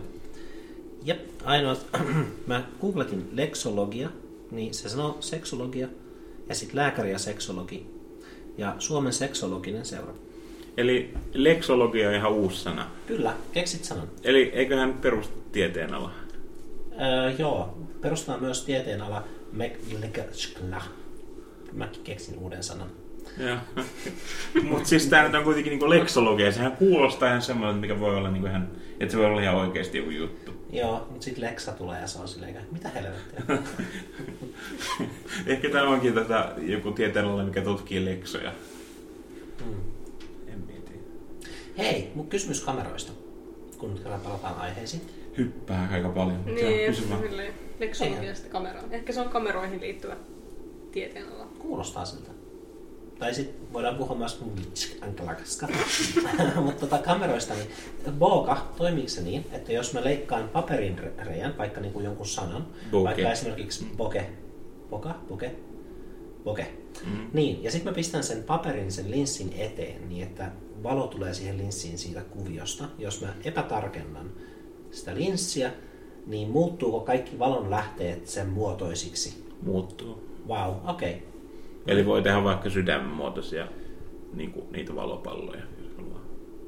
Okei, mutta mitä, mut sanankin muotoisia, jos mulla on kuusikirjaiminen sana. Esimerkiksi. se on sitten varmaan, me veikkaan, että ne on niin epätarkkoja, että, niistä ne, että ne reunat tavallaan sotkeutuu toisiinsa, me veikkaan. En ole koskaan kokeillut, mutta kuitenkin me veikkaan, että se on hyvin, niin kuin, hyvin yksinkertaisia muotoja. Se olisi kyllä kiva tapa esimerkiksi, koska nyt puhuttiin leksologiasta, niin elokuvan alku, alkuteksteissä vaikka niin kuin Mm. leffan nimi olisi kiva, jos se niin kuin tulisi silleen, että on tarkka kuva yöstä vaikka, missä on valoja, liikennevaloja ja Mm. semmosia, ja sit sä epätarkennat sitä ja sitten ne valot muuttuu sen leffan nimeksi, mitkä kulkee. Mm. Mutta sen voisi tehdä tietysti anima- animaation kautta helpommin. Niin joo. Ehkä. Varmaan on joku semmoinen ohjelma, mikä tekisi tommosen. No siis totta kai, kyllähän kaikkea pystytään tekemään animaation kautta. Ei, mutta siis mä ajattelin, että se, että se tekisi nimenomaan ton efektin. Mm. Mutta se, me veikkaan, että siis minä en, ole, en, ole, en tiedä, mutta veikkaisin, että se, että kun siinä, että se tekee niistä palloista niin epätarkkoja, että, että, että ne niin kuin sanojen kirjainten reunat sekoittuu toisiinsa, että siitä ei saa mitään selvää. Hmm. Hmm. No joo, pitää katsoa. Mm. Tuommoisen niin kehitin vaan idean päässäni, koska mä olin ymmärtänyt, että tämmöisiä sydämiä voi tehdä. Mm, ja sitten mietin, voisiko se olla sana. Mutta jos sanot, että se ei voi olla, niin en mä sitä edes yritä. Ja kannattaa tutkia netistä. Mut Niin jos, en- en jos on mahdollisuus epäonnistua, niin sitten vai niin ei kannata edes yrittää tietenkin. Se on vähän niin kuin itsenäisyys. Joo. Animaatio. Niitä on kyllä, olisi kiinnostavaa tehdä. Animaatioita. Niin. Ah, Ei, liikaa ideoita. Mulla on nyt tää yksi prokkis. Ei, Siinä voi olla animaatiokohta. Ai sit tästä se. Niin. Mutta siis tää on just, kun me puhuttiin siitä maagisesta realismista. Niin. Niin jos sulla, niin sit kun sä näet sen kässarin, niin maagisen realismin vinkit otetaan vastaan. Ja Joo, sitten ilman. toinen kameramies olisi hyvä, mun täytyy saada joku. Niin kuin, koska mä haluan käyttää kahta kameraa niin kuin useimmissa tilanteissa kuitenkin. Koska sit on aina se mahdollisuus, koska ei vain siksi, että saa kahdesta eri kulmasta jotain, mutta sit voi niin kuin tarkentaa rauhassa ja sen tarkennuksen aikana niin voi tota, leikata toiseen kameraan ja kaikkea mm. tämmöistä. Niin kuin, että on varaa ottaa niitä semmoisia pieniä hetkiä sieltä pois. Ja sitten on kyllä sekin, että ei tarvitse niin kuin näytellä kahta kertaa samaa asiaa. Minkälaista maagista realismia? Tarkoitatko sä sellaista, niin kuin, ootko sä nähnyt 500 Days of Summer? Joo, olen. Mä en kyllä hirveästi muista siitä. Mut, öö, minkälaista maagista realismia siinä on? Ei kun siinä on, siihen on ympätty yhteen kohtaan, kun, kun tämä tota, päähenkilö on, on mennyt sänkyyn tämän Summerin kanssa siinä. Tämä oli kyllä spoileri, mutta tota, se on, tapahtuu kuitenkin aika alkuvaiheessa leffa, niin sitten se lähtee pois sieltä, niin se on seuraavana aamuna niin voimaantunut ja niin fiiliksissä, että siellä on niinku se Disney-lintuja lentää ja sellainen torviorkesteri, Mm, kun aa, se menee niinku töihin sen matkan Joo, toi on niin se- semmoinen komediallinen toi, että mä ajattelin Niin. enemmänkin just niinku, että painiaisunissa tai tälleen. Niinku, Niin, että ne olisi niinku kokonaan sellaisia... Niinku, Mulla on pari, siis mielessäni on pari siirtymää, jotka siis kyllä kirjoitan ihan selkeästi, mutta että, että ihminen on, elää arjessaan ja sitten ja sit se muuttuu painajaiseksi ja sitten se herää. niin, että se on niinku erillinen. Mä tarkoitin siis sitä, sitä niinku esimerkkinä tuli mieleen, että siihen oli, siihen oli upotettu siihen niinku, rea, realistiseen maailmaan siinä leffassa näitä pikkujuttuja silleen niinku hauskasti. Joo. Tarkoitatko sä sellaista vai Nimenomaan sellainen niinku, eri toi on hauskasti. Niin, niinku, niin. Että, että se on niinku, että mun mielestä se olisi siistiä, että olisi tämmöinen häiriintyneellä tavalla, niinku just vaikka niinku, ää, mitäs mulla nyt tulisi mieleen?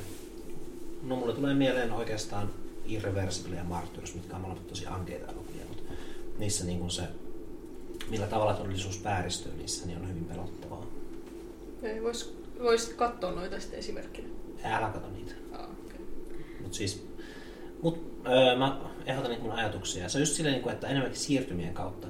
Niin että ihminen kävelee, käve, siis tämä yksi siirtymä, mikä mulla on ollut jo kauan mielessä, että hän on kadulla ja sitten kävelee seur- ihan ihmisten seurassa, mm. mutta sitten se niinku sama kuvakulma niin vaihtuu semmoista, että hän on niinku, vaikka niinku, en ole varma, että koskeeko hän seinää siinä, mutta sitten se niinku, seinä onkin harso, hänet nähdään se harson läpi ja se harso niinku liikkuu siinä. Ja ää, sit siellä harsossa on kiinni jotain, mikä säikäyttää sen. Että se on niinku, ympäristö on musta ja sitten on vaan se harso ja se. Ja sitten oikeasti niinku se harso onkin niinku sen sänky. Että hän on kylällään sängyllä eikä oikeasti pystyssä. Just tämmöisiä niinku siirtymiä ja että miten niitä voi käyttää niinku tarinankerrontaa. Ja... Olikohan se just itse asiassa Nerdwriter, joka teki siirtymistä joskus videon. Ja Ihan vasta vähän aikaa sitten teki tuosta... Scott Pilgrimista, Jep. joka on yksi mun suosikkielokuvia just siksi, että siinä on niin paljon kekseliä tapoja siirtyä kohtauksesta toiseen. mm. Joo, mutta niin, mä, en mä tarkoittanut sitä niinku samanlaista silleen, niinku komediallisuutta tietenkään Joo. tuossa sun elokuvassa, vaan sitä niinku teknisenä esimerkkinä. Käytin tätä. Niin kuin, että ilmestyy jotain siihen. Niin, et, animaatioon. niin, että onko se niinku ilmestyy animaatiota vai että niinku siinä tapahtuu just sellainen joku, että Siihen tästä siirrytään erikseen. animaatiota. Joo, Joo. joo. Ja mulla itse asiassa, niin, no mä näytän myöhemmin, mutta mulla on vähän niin kuin matskua jo ajatuksena sille, että miten se animaatio voi olla, että hahmo on todellinen, mutta tausta voi olla animoitu. Just niin kuin, että miten ne voi hajota ja yhdistyä uudelleen. Mm. Mutta tämä on kaikki tämmöistä. Kehitellään ja silleen.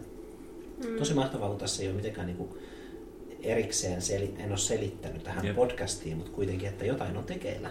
Se pitäisi olla semmoinen joku, tota, äh, Hello Internetissä on aina näitä niinku cornereita, siis semmoinen niinku joku Paavan leffakulmaus, semmoinen, missä se käsittelisi aina niinku päivittäiset kuulijat siihen, että mitä sä oot tehnyt leffan eteen. No jaa. Siis se oli vain idea, mutta kun se on vaan Hello Internetissä on niitä aika paljon ja se on just vähän semmoinen vitsi. Ai Onko se semmoisia erillisiä jaksoja vai onko se siinä yhdessä jaksossa? Ei kun ne on yhdessä jaksossa aina, siellä on joku, kun toinen niistä juontajista, sen nimi on Brady, niin sitten siellä on niinku Brady's Paper Cuts, ja sitten siellä on joku Corporate Compensation Corner, tällaisia. ja ne on hauskoja. Siis ne kertoo niin kuin edistymisestä. Ää, ei, ei minä vaan niinku jotain juttuja, mitkä tavallaan sopii siihen, siihen aiheeseen. Et ne on semmoisia juttuja, mitä ne yleensä niinku usein, useasti käsittelee Ja sitten, sit, koska ne on niin semmoisia, että niihin palataan aina, niin sitten on tehnyt niistä semmoisia. Ja se Grey, joka on toinen niistä juonteista, niin se ei edes tykkää niistä, että sitten tehdään semmoisia niin kuin erillisiä cornereita, mutta sitten niin, se kuitenkin se koko podcastin ää, niin kuin, se on kiehtova sen takia, että kun se just ne, niiden kahden henkilön kemia pelaa tosi hyvin ja ne just tavallaan niin kuin, ärsyttää tahallaan toisiaan, koska ne on erilaisia ihmisiä mm. ja samalla myös hyvin samanlaisia, mutta kuitenkin. Joo, siis kyllä mä uskon siihen, että ää, kemia on se, mikä tekee keskustelun. Mm. Niin kuin Film Chunkistahan tosiaan oli sanoneet kuulijapalautetta, että mä yritin suositella teidän podcastia kaverille, mutta se kaveri sanoi, että kuulostatte kaikki masentuneelta mm. ja ihan kuten ette edes haluaisi olla siellä. Mm. Ja sitten tota, ne olivat niin, että no se on meidän tyyli. Mm. ja kyllä mä oon siis kuunnellut niitä melkein kaikki jaksot viimeisen kahdeksan vuoden ajalta. Minä kuuntelin yhden jakson ja ei se ei napannut jostain syystä. Ja niin kuin kaiken pitää sulla olla niin iloista ja helposti pureskeltavaa. ehkä, ehkä. Mutta se niinku siis, niiden kyyninen elämänkatsomus, se vetoaa muhun. Se, miten kaikki lopulta on aika huonosti siitä. Mutta kyllä minä taas kuuntelen paljon tällaisia podcasteja, joissa kaikki, että just palataan siihen, että kaikki on lopusta. Se mainitsi joku kuolemasta. Niin kuin, joo, joo, se, se Dear Hank and John. Mikä se nimi? Dear Hank and John. Dear Frank and John. Dear Hank. Hank and John. O-A-N-K. Snot, And John. Snots. Voisi lyhentää tämän show notes, eli Snots. Snots. Snots. Mä olin kirjoittamassa D, H, Dear John. Hank and... Mikä? John. Mitä and-merkki kirjoitetaan? Näyttää kasilta, mikä on vähän vääristä. Mutta ne on, Seppa on varmaankin tiedät sen, tota, ne on ne Hank ja John Vlogproduceista. Tiedät varmaan sen kanavan YouTubesta. En kai. No, varmaan tiedät. Se vaan, et osaa yhdistää niitä, mutta kuitenkin semmoisia tosi niin kuin, merkittäviä YouTube-tyyppejä ja muutenkin. Niin kuin, tiedät se VidCon, sen ää, niin kuin, konferenssin? Nää. Okei, okay. ne, ne on tärkeitä nettityyppejä. Kun, kun tota Marina väitteli ja oli karonka illalla, mun piti mm. pistää lappuja pöytiin. Mä taisin sanoa tästä sulle jo. Joo, joo sä, se oli ensimmäinen, mitä sä sanoit, kun mä tulin sinne, että sä saat valita, mä... kuka istuu missäkin. Ei, mutta siis sanoinko mä, mikä ongelma siinä tuli? Öö, Marina vaihtui. Äh, ei, kun... No se oli yksi ongelma. Se oli hirveän ongelmallista. Mutta siis siellä oli yksi lappu. Ja mä, mä ollaan aina kutsuttu tätä yhtä Juhaa sen lempinimellä. Aina. Mm. Ja sitten siellä oli Juha. Ja mä niin sit mä jouduin etsiä Marina, niin että kuka Juha? ja sitten Marina vaan niin kuin, no se, aija, niin on, sen nimi on Juha. Koska mä ollaan, siis, ja sitten kun mä sanoin Juhalle tästä, ja siis että me ollaan sanottu sitä sen lempinimellä niin paljon, että mä en edes tiennyt, että se on mm. niin tajunnut, vaikka mä oon joskus tiennyt sen. Niin sitten se on että osta sitä hyvä nimi, vähän käytetty. Mm. ei, ei, mä voin olla Paavo. Mutta siis se oli koomista, mä en tiennyt mun kaverin nimeä.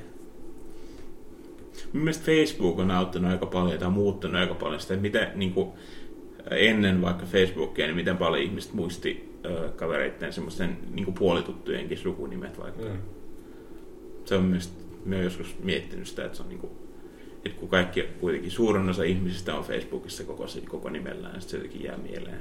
Mm.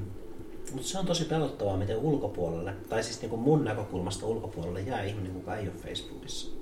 Niin kuin, mm. Se on varmaan ihan onnellinen siellä, mä en tiedä missä se mm. on, mm. vaikka esim. tämä yksi Laura. Se tekee jotain. Mutta sitten mä niinku, en ole voinut kutsua sitä juttuihin, koska mulla ei tule mieleenkään ikinä, että niin pitää pistää WhatsApp-viestiä erikseen. Mm. niin kuin, että tein yhteisön Facebookiin, missä kutsuin kaikki tähän. Tule sinäkin. Mm-hmm. Niin kuin. Sen täytyy olla hyväksyttävää, koska eihän nyt voi kaikki olla niin kuin joku yrityksen armoilla. Niin, mutta toisaalta WhatsAppkin on Facebookin omistama. Niin Et sekin on ironista, että ihmiset on Facebookissa, koska Facebook kerää tietoja, mutta sitten mm. ne käyttää WhatsAppia, joka on Facebookin omistama, joka varmasti kerää myös tietoja. Tai... Käytättekö te muuten molemmat WhatsAppia? No kun mulla on tää Aha, ikivanha kännykkä. Onpa sympisti, ihan kun sä olisit punannut sitä vuosta 1984. Tää, ei, 2009, jotain semmoista. Ehkä mä oonkin aika matkustaja. Mut... Mä just tajusin, että mä aloin puhumaan jostain vuodesta 84, niin kuin kännyköitä jos Mutta kännykkä niin, on tosi... Niin, ollut elossa silloin. Älä kiusaa. Mut, tota, nuori, nuori, vanha. Mutta se, että ei kuulu WhatsApp, äh, anteeksi mihin, siis Facebookiin, Niin se on taas, voidaan kysyä näiltä ihmisiltä silleen, että miksi, miksi te teette asioista niin vaikeita? Mm. Että miksi Niin. ootte vaan niin normaalisti Facebookissa? Mm. Joo.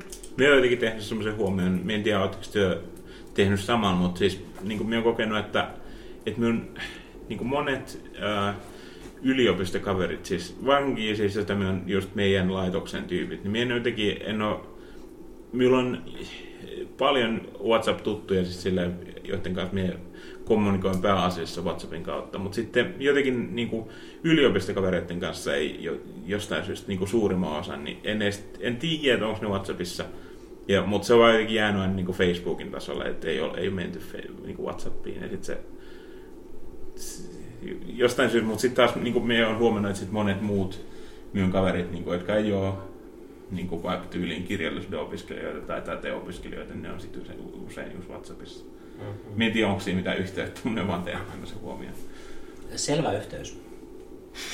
Niin, Vaikeita ihmisiä. vaikeita ihmisiä. Kummat. Mm, Hyvä kysymys. Mm. Siis just se, niin kuin, että ne voisivat ensin selvittää tänne edes meille. Mm. Se on, niin kuin sotien osapuoletkin sille, niin kuin, että jos ne päättäjät vaan niin kuin sopisivat sen asian keskenään. Niinpä, WhatsAppissa. Niin, WhatsAppissa. Ja sitten voi, ei mulla on WhatsAppi. niin, siitä suta syntyykin. Ehkä siinä, siinä on Trumpin vahvuus. Se voi olla yhteydessä Twitterin kautta kaikkiin sille henkilökohtaisesti. Se ei ole vaikea. Ehkä siihen ollaankin menossa. Ehkä jossain vaiheessa niin kuin valtioiden väliset sodat käydään niin kuin CS. Wow! Mm. Toi olisi hieno. Tai, siis- tai jossain näistä, niin kuin, mitä näitä muita tällaisia ja pelejä. tuttavallisesti LANilla. Mutta sitten siellä olisi kuitenkin sinnekin, presidentin linnassa. on sellainen siinäkin muodostus, että sitten nämä suurvallat cheattaisi, niillä olisi jotain cheat codeja, että niillä olisi yhtäkkiä se ja se joku ydinpommi. Niin ja si- voi ei. Niin ja sitten Venäjä syytetään hakkeroinnista. Olisi huvittavaa. Hyvä, että me ei olla politiikassa. Ehkä ihan hyvä. Totta. Mä muistan, kun mä, niin kuin, mä en ollut itse käyttänyt ikinä Twitteriä. Mä en sano twiittejä, mutta siis Twitteriä nimenomaan. Ää, vuonna 2009 tai 10 tai jotain. Ja sitten se oli just varmaan jossain Colbert Reportissa. Oli niin kuin, että poliitikot siellä saman aikaan, kun ne on, niin kuin istuu siellä salissa. Ja niiden pitäisi Mm. keskittyä johonkin, ne twiittailee asioita. Mä olisin, että tämä on tosi lapsellista käytöstä. Mm. Sitten Twitter loppupeleissä, sehän on semmoinen ihan vakavasti otettava. No siis ei silloin, kun Trump puhuu siellä, mutta siis yleensä ottaen sehän on semmoinen ihan vakavasti otettava ympäristö. Mm.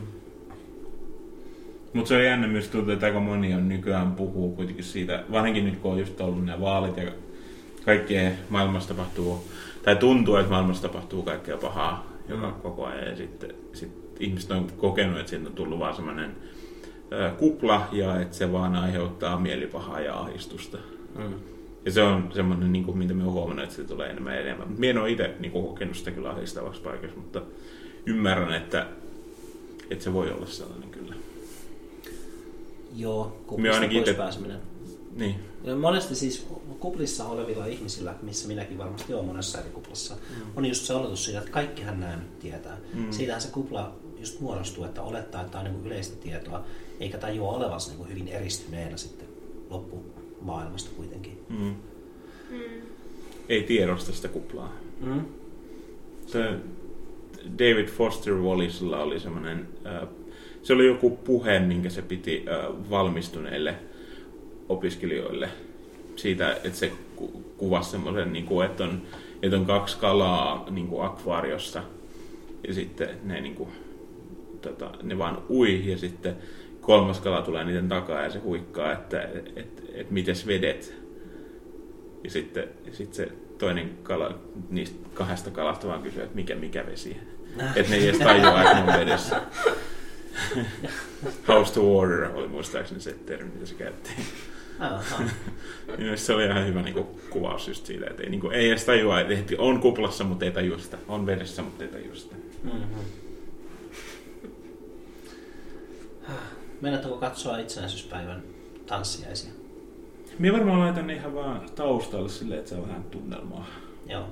Voisi niitä vähän, vähän vilkuilla. Niin. Ja sit, täytyy Mitäs Mari? En, en mä tiedä, mä en ole ajatellut. Ei. Ehkä vilkuileminen on mullakin se yleisin Mm. tapa. Mm. En mä ole ihan varma. Tai sitten mä vaan kuuntelen Korania. Itsenäispäivä. Niinpä. Tälleen globaalissa on- maailmassa kun eletään. Siis se, että toi on niinku ha- hassua, että kuuntelee Korania itsenäisyyspäivänä, se kertoo jotain kyllä suomalaisuudesta edelleen. Että... Mm. Niin suomalaisuus ei ole ehkä silleen kovin niin kuin, vah, silleen, niin kuin, vahvasti jotenkin esille tuleva kulttuuri. Mm. Täällä ollaan kristillisiä. Me ollaan, niin kuin, me ollaan tota, vuoden 32 palestinalaisia, ei vuoden 700. Siis jos ajatellaan, että kristillinen kulttuuri on vanhempaa Niin. kuin muotoisesti se jotenkin muuta. En, en mä tiedä. Siis kyllähän kristillinen kulttuuri on, niin, kuin, niin onhan se vanhempi, siis ajallisesti paljonkin. Mm. Mutta onko se, onko niin kuin länsimainen juttu kuitenkin? Onhan se Se siis on tosi, muuttunut se niin on, se, se on vaikuttanut niin, niin paljon lakeihin ja kaikkeen, niin kuin, mitä ei edes tiedosta, mihin se vaikuttaa. Tai se on, onhan se kuitenkin syvällä nämä kristilliset arvot niin kuin tässä Joo. niin kuin lakien taustalla ja moraalien taustalla ja tällaista. Että, mutta ne ei ole silleen niin kuin arkipäivässä esillä, Mm. nämä kristilliset.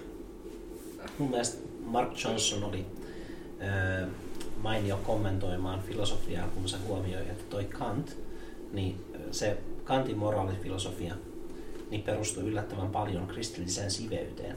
Ja sitten tosi pitkään ajateltiin, että Kant oli niinku tosi suuri eettinen ajattelija, mutta sitten vasta niinku viime aikoina on huomattu, että niin, tosiaan nämä ajatukset oli vaan tosi normatiivisia niin meidän kulttuurissa, että ei tajuttu, miten niin kuin tiettyjä ne on. Että miten tietyn kristillisiä Kantin ajatukset oli. Et siihen herättiin vasta sitten, kun oltiin jotenkin luopumassa siitä, että kristillinen moraali on tota, se oikea moraali. Niin, mutta kyllä se edelleenkin on aika paljon se moraali. Niin, totta. Mun mielestä, ja, tai siis liittyen, liittyen myös ikävä kyllä siihen, että ihminen on niin kuin muun luonnon yläpuolella. Niin sehän on tosi kristillinen ajattelu. Joo, joo. Et si- se on ollut kiinnostavaa tuossa just tässä Koranikeskustelua kuunnellessa, että, että ilmeisesti Koranissa vähän enemmän korostetaan sitä, että, niinku, että pitää katsoa, tai, tai että siinä voi niinku ajatella silleen, että, että tota, ö, jotenkin hyvä, hyvä muslimi, miten se nyt sanoo, niin sille, jos haluaa miettiä oikein syvällisesti, niin katsoo luontoa niin, niin kuin tiiviisti ja niin tarkasti, että näkee Jumalan sen takana. Ja, Mm. ja se, se on jotenkin aika kaunis, kaunis ajatus mun mielestä. Että siinä enemmän niin kuin, tai niin siinä se Jaakko Hämeen Anttila just toi esille, että, että sitä, näitä on käytetty tällaisia ajatuksia niin kuin luonnonsuojelun puolesta, Mm. niin kuin luonnonsuojelua puolustavina. Että, Mm. että, niin kuin, että Jumala on luon, luonut luonnon, Jumala on luonnon takana, joten luontoa ei saa kohdella epäkunnioittavasti. Hyvä. Onko teille Sapiens-niminen kirja tuttu? Mistä se kertoo? Ihmisestä. No, aha. Mä oon yllättynyt tästä, että mistä se kertoo. Mm. Mutta eihän siis on eri sapienseja. Eli kertooko se niinku ihmisestä, miten se on niinku kolmas apina tai, Ää, tai ihmisestä kolmas eläimenä. Joo. Ja tota, ää, se oli, olisiko se 2015 vai 2014 julkaistu? Aika uusi kirja. Joo, ää, se on tämmönen ää, Yuval Noah Harari-niminen kirjailija. Tai siis, niin, kirjailija, joo. Ja se, se on itse asiassa aika tunnettu, sen takia me ajattelin, että olette saattanut kuulla siitä, koska se, siitä on puhuttu myös. Se oli vissiin Suomessakin ihan vasta vähän aikaa sitten viera, vierailulla. Ja tota, Asvo puhui siitä yhdessä monologissaan ja ja mie kuulin sitä kautta. Mie kuulin itse asiassa sen Dear Hank and John podcastin kautta siitä. Ja tota, se on hyvä kirja, suosittelen. Mä oon lukenut kolmannen simpanssin ja sisäinen kala ja tämmöisiä. Niin Mutta siis, niin, niin. niin sit, se on niin kuin, että ilmeisestikin on niin monta eri kirjaa tehty siitä, että ihminen on, eläin. Mm. Tai niin kuin, että millainen eläin ihminen on. Mm. Niin, että se tota, ää, on niin monta näkökulmaa siihen, koska Mm, on niin monta kyllä. näkökulmaa eläimiin. Jotenkin niin sit sen kautta me saadaan monta näkökulmaa ihmisyyteen. Ää, joltain, mikä näyttää, että se olisi niin kuin saman näkökulman kautta, mutta oikeasti on monta eri näkökulmaa, koska eläimet käsitetään niin eri tavoin. Mm. Just niin kuin, että sisäinen kalasi oli semmoinen, niin kuin, että miten oudosti me ollaan raken, rakennuttu. Että että miten meidän kädet on niin kummallisia, koska kaikki verisuonet ja lihakset kiertävät toisiaan, kun ne ovat vääntyneet siitä alkuperäisestä evämallista tämmöiseksi oudoksi tarttuma-esineeksi, mm. tarttuma-jäseneksi, niin sitten tota, tämä olisi ollut niin paljon, että mä nyt pidän tässä kättäni edessäni, mm. kuin olisin syönyt jotain sieniä, niin, mutta viitataan aikaisempaan. niin.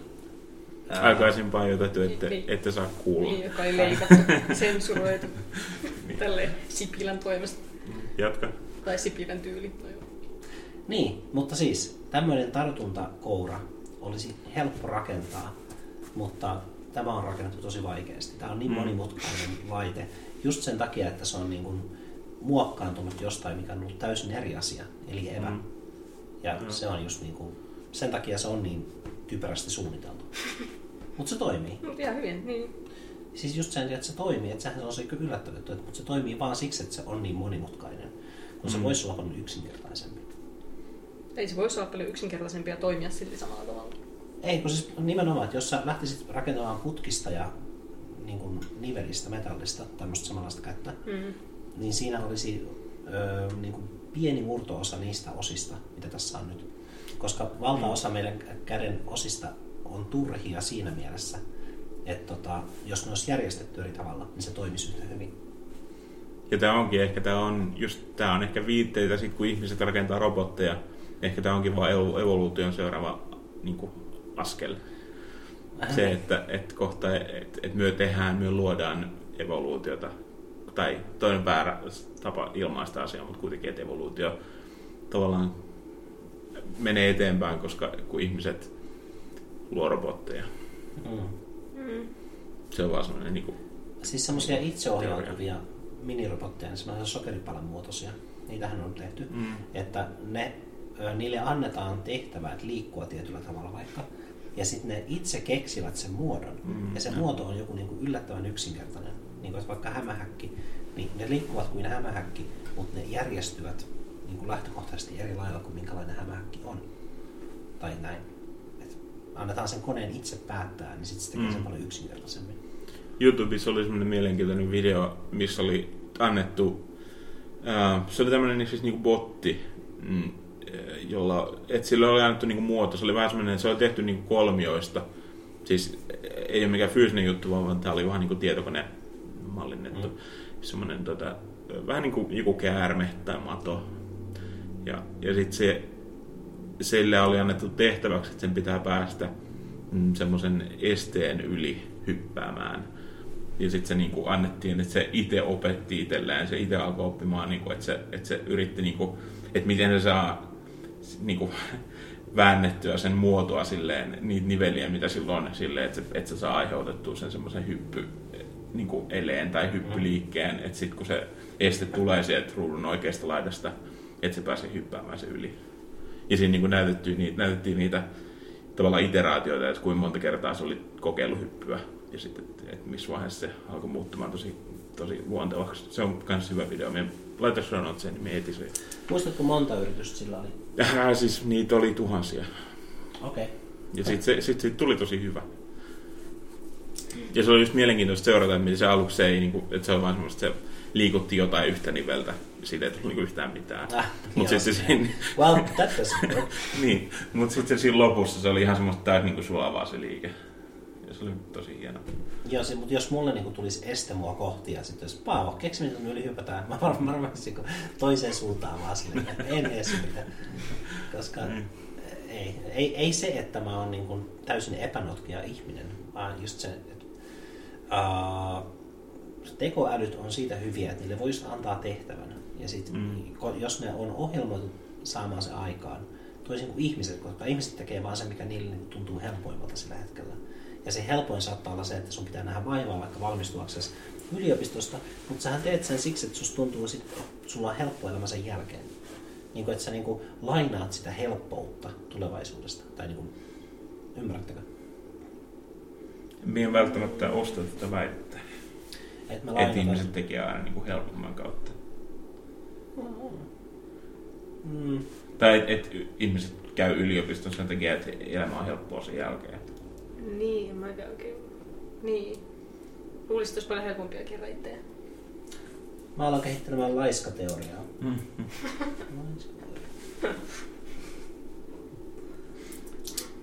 Ja sitten me ei olla enää siis niinku syyllisiä siihenkään, että, niinku, että me ei tehdä mitään. Et sit me ol- sen sijaan, että me oltaisiin syyttömiä siihen, että me tehdään jotain, me ollaan syyttömiä siihen, että me ei tehdä mitään. Okei, okay. Joo. hyvä. Odotan innolla. Mitä. Mutta niinhän se on se joku, aa, joku afroamerikkalainen nainen. No, Mulla on sellainen kuva, mihin- mikä mä oon tallentanut yhteen kansioon, kun mä tallentelen kuvia koneelle, mutta mä en muista kuka se on, mutta se on jotenkin biggest sin in the world is sitting on your ass. Joku tämmönen. Okei. Okay. Rosa Parks. Ehkä, joo. Mm. Mutta siis, tuliko se siitä, että se istui bussissa? Ja Ei sitten se, se rikko ehkä- lakia sillä. Niin se oli se Ei se, ei se ole ehkä se Rosa Parks. Mm. Itse Okei. kun mä en muista, niin noloa, kun en muista sitä. Mutta se olisi ollut aika ironista silleen, niin kuin, että minun suuri rikokseni on ollut istua päässäni bussissa. Koska, niin. Niin. Mut niin, viitata just siihen, että niin, ihmiset ei tee asioille mitään. Niin Se on niinku suuri synti. Miten me ylläpidetään meidän itsenäisyyttä jatkossa? Mitä, Mm. Voidaanko tehdä poliittisesti jotain? Ö, Puhut se yksilötasolla vai Suomen tasolla? Suomen tasolla. En tiedä. Se on, ei, ei se ole minun asia. Aja. tai kai se on, mutta muuten jotenkin tuntuu, että se on niin, niin kuin monimutkainen juttu. Ehkä me voi niin kuin enemmän, eh, helpommin voisi ehkä vastata siihen, että mitä me yksilönä jotenkin äh, ylläpidän itsenäisyyttä. Omaa itsenäisyyttäsi. Niin, ja niin, joka ehkä myös jollain tavalla... Kyllähän se, niin kuin, että se, että miten vähän mie loppujen lopuksi ajatellaan sitä, että, miten, että Suomi on itsenäinen ja se on arvokas asia, Mm. niin se on niin kuin, liian vähän. Että, että sitä ehkä pitäisi miettiä enemmän. Pitäisi olla tietoisempi siitä. Mm. Just niin kuin ostat kotimaista, suosi suomalaista. Mutta sitten toisaalta, jos sä suosit suomalaista, niin sä suututat ulkomaalaiset. Silleen, niin kuin, että miksi te ette enää niin kuin, osta meidän tuotteita? Mietin nopeasti yhden äh, tweetin, joka tuli mieleen tuosta. Tässä on taukomusiikkia. Hienoa. Haluaisi laulaa jotain?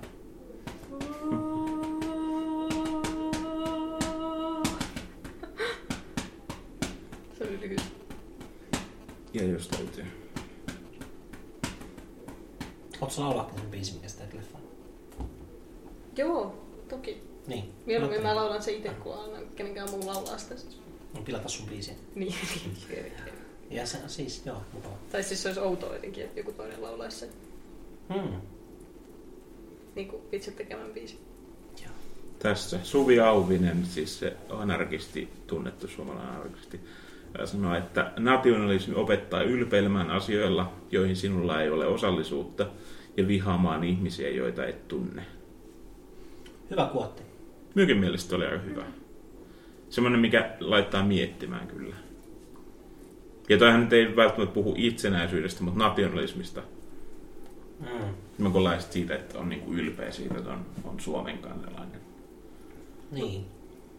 Niin, mutta että on ylpeä jostain, niin tarkoittaako se, että, että tota, suhtautuisi muihin silleen, niin kuin katsoen alaspäin? Tarkoittaako se sitä? Ei, siis ei, ei, ei välttämättä, mutta minun mielestä toi onkin siinä mielessä hyvä, niin kuin, toi on vähän niin kuin provo, että se laittaa niin kuin vähän kyseenalaistamaan. Että et, ei minunkaan mielestä niin kuin, ei, ei, asia ehkä ole ihan noin yksinkertainen, ja en minä usko, että Sobi Auvinenkaan ajattelee, että asia on ihan noin yksinkertainen. Mutta minun mielestä kuitenkin niin kuin, on ihan hyvä semmoinen vähän niin kuin, että se herättää miettimään, että, että just se, että, että, että et, et niin kuin ylpeilee asioista, jo, joilla ei ole osallisuutta. En, en minä ole tehnyt mitään sen hyväksi, että Suomi on yksi, itsenäinen. Niin, mutta niin, kansallismielinen ja kansallisnormatiivinen on kaksi eri käsitettä.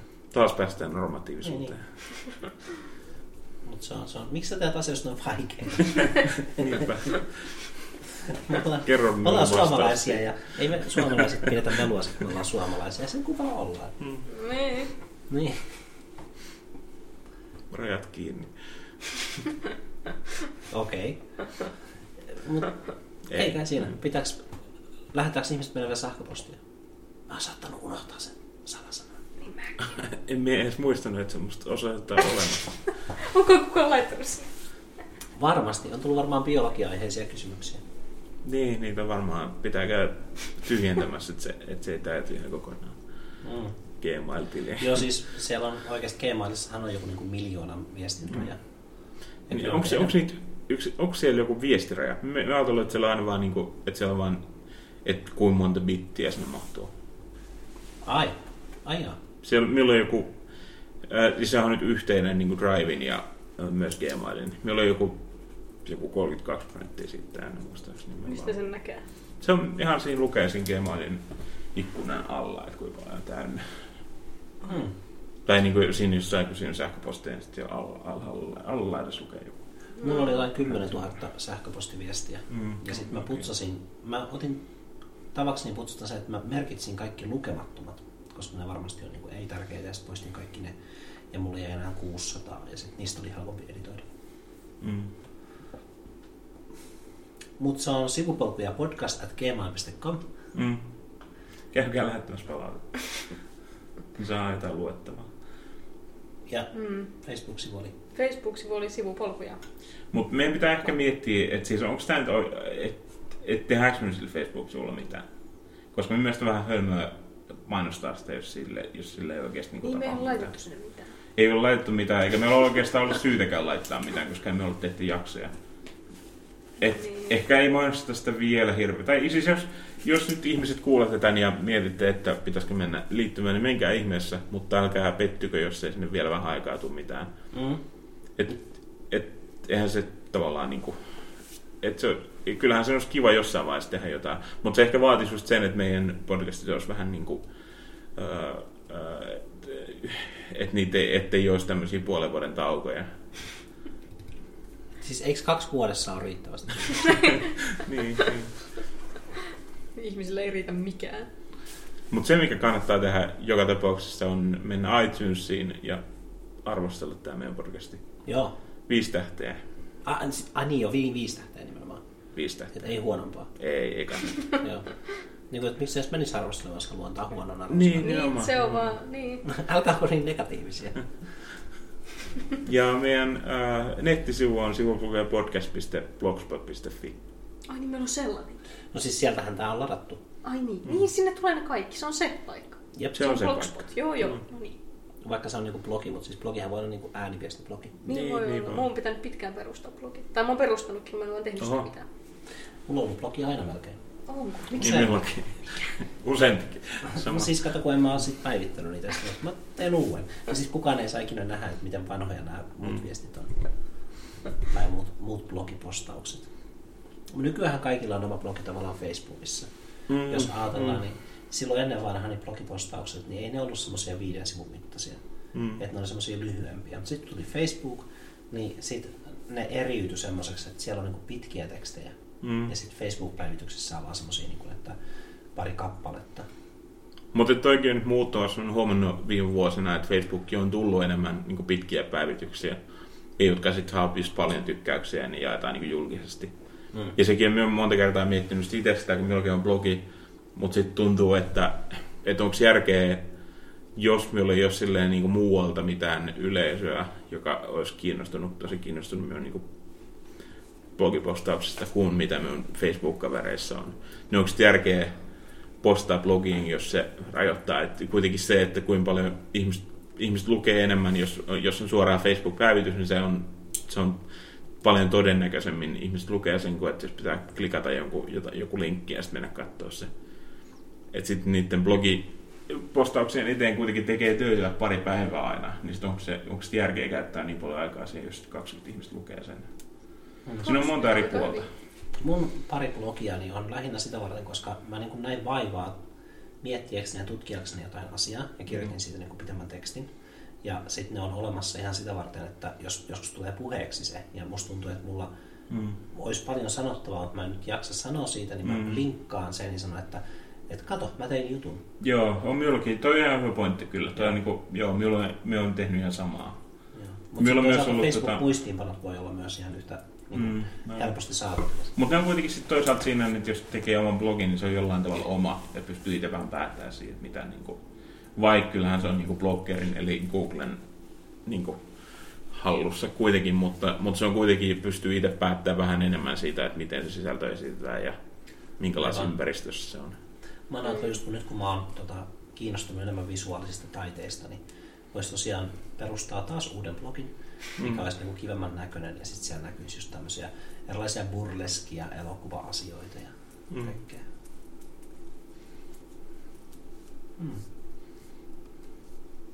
Tuleeko mieleen muuta?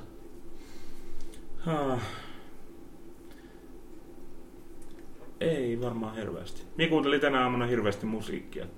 Minä ihan älyttömän innoissani siitä, että maailma on täynnä musiikkia, mitä minä olen vielä kuullut.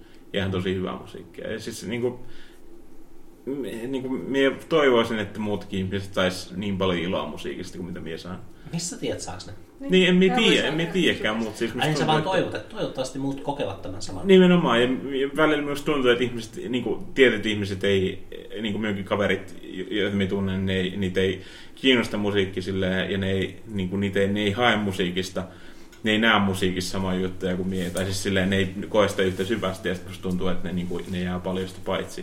Hmm. Mutta sitten taas ne varmasti kokee, että mie jää paljosta paitsi, koska mie en katso tarpeeksi leffoja tai tälleen.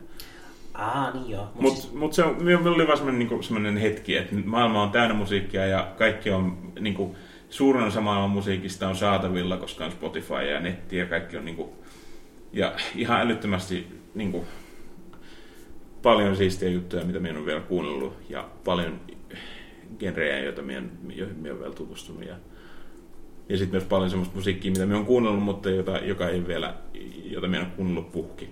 mm, Ja se, oli, se oli vaan hän tosi siisti tunne. mm. That's it. Ei muuta. Minulla. Kun sä Mari teet musiikkia, niin tuntuuko susta, että sä oot jonkun genren sisällä? Ei, en mä ajattele genreä, kun mä teen musiikkia. Okei. Okay. Tai mä muutenkaan ajattele musiikkia hirveästi genreinä. Niin en mä niinku... En mä vaan mietin niitä silleen, että, että nyt, nyt kuuntelen elektroa, vaan mä vaan kuuntelen sitä. Tai, silleen, Mm. tai Osaisitko säveltää viululle? En mä oo koskaan soittanut viulua, mutta voisin mä kokeilla.